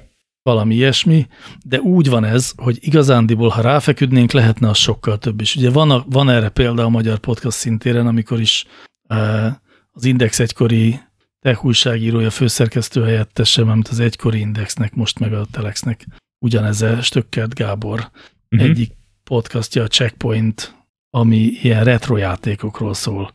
Érted? Igen. Nem, nem világ megváltásról, hanem egy ilyen viszonylag nincs témáról. Ők egyszer azt mondták, hogy jó, feküdjünk rá erre a Patreon dologra, és csináltak egy kampányt, és, és feltolták ilyen havi ezer dollárig a Patreon támogatásukat, ami azóta is megvan. Uh-huh. Ez volt mondjuk három éve, és azt a három év alatt megtartották ezt a pénzt. Azért is mondhatom így, mert a Patreonon meg lehet nézni. Tehát Igen, a Patreonon látod, hogy ki mennyit kap. checkpointon. Hát azt hiszem, hogy be lehet állítani, hogy lássák-e, vagy ne, de náluk lehet látni. Szóval egyrészt ez, meg a másik, hogy ott a vendéglő a világ végén, akik elkezdtek azzal viccelődni, hogy tulajdonképpen a hallgatók elküldhetnének minket Japánba, addig-addig viccelődtek, amíg a hallgatók elküldték őket Japánba. Igen. Három Az mondjuk szerintem volt. menő volt. Nagyon menő volt. Igen. Elmentek megnézni a mi cseresznyefa virágzást, vagy valami. Cseresznyevirágzást, így van, pontosan. Meg amúgy már akkor Japánt is, ha már ott Igen, voltak. ez azért elég tipikusan vendég. Szóval ö, semminél mindenképpen többet lehet ezzel csinálni, és senki nem feküdt még rá úgy igazán. Azt is tegyük hozzá, és nem tudom, hogy most egyébként mi a helyzet, teszem azt a Párna csatával, amit az előbb nem jutott eszembe, tehát a Párna csata podcast, amit két youtuber lány csinál, vagy a Pudermentes Viszkok Fuzsék podcastja, hogy ott van-e már Patreon támogatás, vagy sincs. És ha van, akkor mennyi pénzt hoz? Biztos többet. Na de, hogy, hogy az extra tartalommal mi van, mert azt kérdezted még meg, hogy ez, Aha, ez hogy mit adsz a patronosoknak, mert a youtubereket látom, hogy ott azért rendszeresen mennek, hamarabb kimegy a premier, meg azért ott eléggé a patronosoknak így a kedvébe van járva. Igen, nálunk például egyáltalán nincs. Nálunk az a mondás, hogy aki Patreonon támogat minket, az így fejezi ki azt, hogy számára értéket képvisel az, amit csinálunk. Vannak ugyan kiírva ilyen szintek és a szintekhez tartozó mm, ajándékok, a fene tudja micsodák, Mhm. de ezt lényegében képtelenek vagyunk betartani. Meg a hülyeségek is, hogy most aki 5 dollárral támogat, az kap egy hozzáférést az adásnaplóhoz, amit valóban mindig megkap, és szerintem még soha senki nem nézett be az adásnaplónkba egyszer se. Vagy én nem láttam nyomát. És hogy azt gondolom, Egyszer hogy nálunk, megmutattam Jocónak az adásnaplótokat, már mint ami publikus, a honlap, honlapos része sokkot kapott tőle, hogy ebben mennyi munka van. igen, igen, de azt a kelt újságírói munkássága részeként írja, okay. és mindig el is mondom, hogy külön érdemes önálló tartalomnak tekinteni, amit Tényleg ír. az. Szóval, hogy, hogy nálunk nem igazán van extra tartalom a támogatóknak, hanem, és ez egy, ezt azért mondom, mert ez egy működő modell szerintem, ezt lehet vinni, hogy nem kerül pénzbe a tartalom, ha valaki szeretné pénzben kifejezni, hogy ez számára értéket jelent, akkor annak örülünk, és ez azt mutatja, hogy ez, hát vannak ilyen emberek. Egyébként a gombapresszó is tulajdonképpen ugyanígy működik. Ott azért van extra tartalom, meg ott van, Van extra mondva, tartalom. meg mindig van a nagy adománygyűjtős, tarhálós május, vagy nem tudom. Így van, de hogyha szerintem, ha nem lenne extra tartalom, akkor is pontosan ugyanezt a támogatást Valószínű. kapnák. És a másik, hogy tényleg soha nem tettünk semmiféle kísérletet arra, hogy, hogy meglendítsük ezt a dolgot, hogy elkezdjük komolyan venni. Mi úgy tartjuk, hogy a Meti Heteor a hobbink, nem a pénzkeresetünk, és ezért nem is, tehát soha nem fordulunk rá arra az útra, hogy azért kezdjünk el hallgatót növelni, hogy mármint hallgatószámot növelni, hogy abból Hogy utána legyen, legyen. legyen Patreon Amúgy pénz. nem lenne hülyeség. Tehát, hogyha valaki viszont, valaki más viszont ebbe így beletekeredik, és elkezdi ezt csinálni, szerintem tök jó. Nincs ezzel baj, mert alapvetően abban hiszek, hogy a tartalom előállításért jó, hogyha fizet valaki, akkor lesz igazán jó, hogyha azt valahogy valami elismerés is ellentételezi. Ez nagyon gyönyörű végszó lenne, csak még van egy nagyon fontos kérdésem, hogy hogyha véletlen a szigorúan bizalmas következő igazgatósági ülésen úgy dönt, hogy megelégeli azt, hogy ugye a nulla hallgató a marketing cél. Ugye, Igen? ami az első adás óta Igen, igen, itt igen. lebeg a fejünk fölött Damoklész kardjaként, akkor szerinted hogy lehetne ebből mondjuk egy nagyságrendet emelni a szigorúan bizalmason? Affiliate? Azt hiszem, hogy nincs nagyon más út, mint az összes többi tartalomtípusnál. Én legalábbis még soha nem találtam semmi más utat. Azt el tudom igen képzelni, hogyha, hogyha akár ha a szigorúan bizalmas osztjai elmennek más podcastokba, és ott vagy, Vagy ide hívunk másokat, akik úgyis akkora izék ilyen. vagy ide hívtok másokat, vagy ne- hívtok híres embereket, és megkéritek, hogy a saját networkében ossza ezt az epizódot. Jó. A, ezek, A ezek ilyen gomba. Tomi az már híres ember. Hát annyiban mindenképpen, hogy elér egy nagy létszámú hallgatóságot. Akik és- affinisek podcast hallgatásra. Így van. De azt is el tudom képzelni, hogy a, hogy a ti networkötöknek az érdekes emberei hamarabb jönnek el hozzátok, és ez a lehet akár a hip-hop széna, akár a, a keresztény. Vallás. tényleg, Valami a püspök kéne. cucc. Balogh Valami Zoltán. püspök kéne. Hát te tudod. Egyébként, figyelj, én meghallgatnék egy, egy mély interjút, vagy egy, vagy egy podcast beszélgetés Balogh Zoltánnal. igen, de úgy, hogy Jocó kérdez. Romániáról. Hogy, Akár azt is hogy, lehet. Nagyon jó.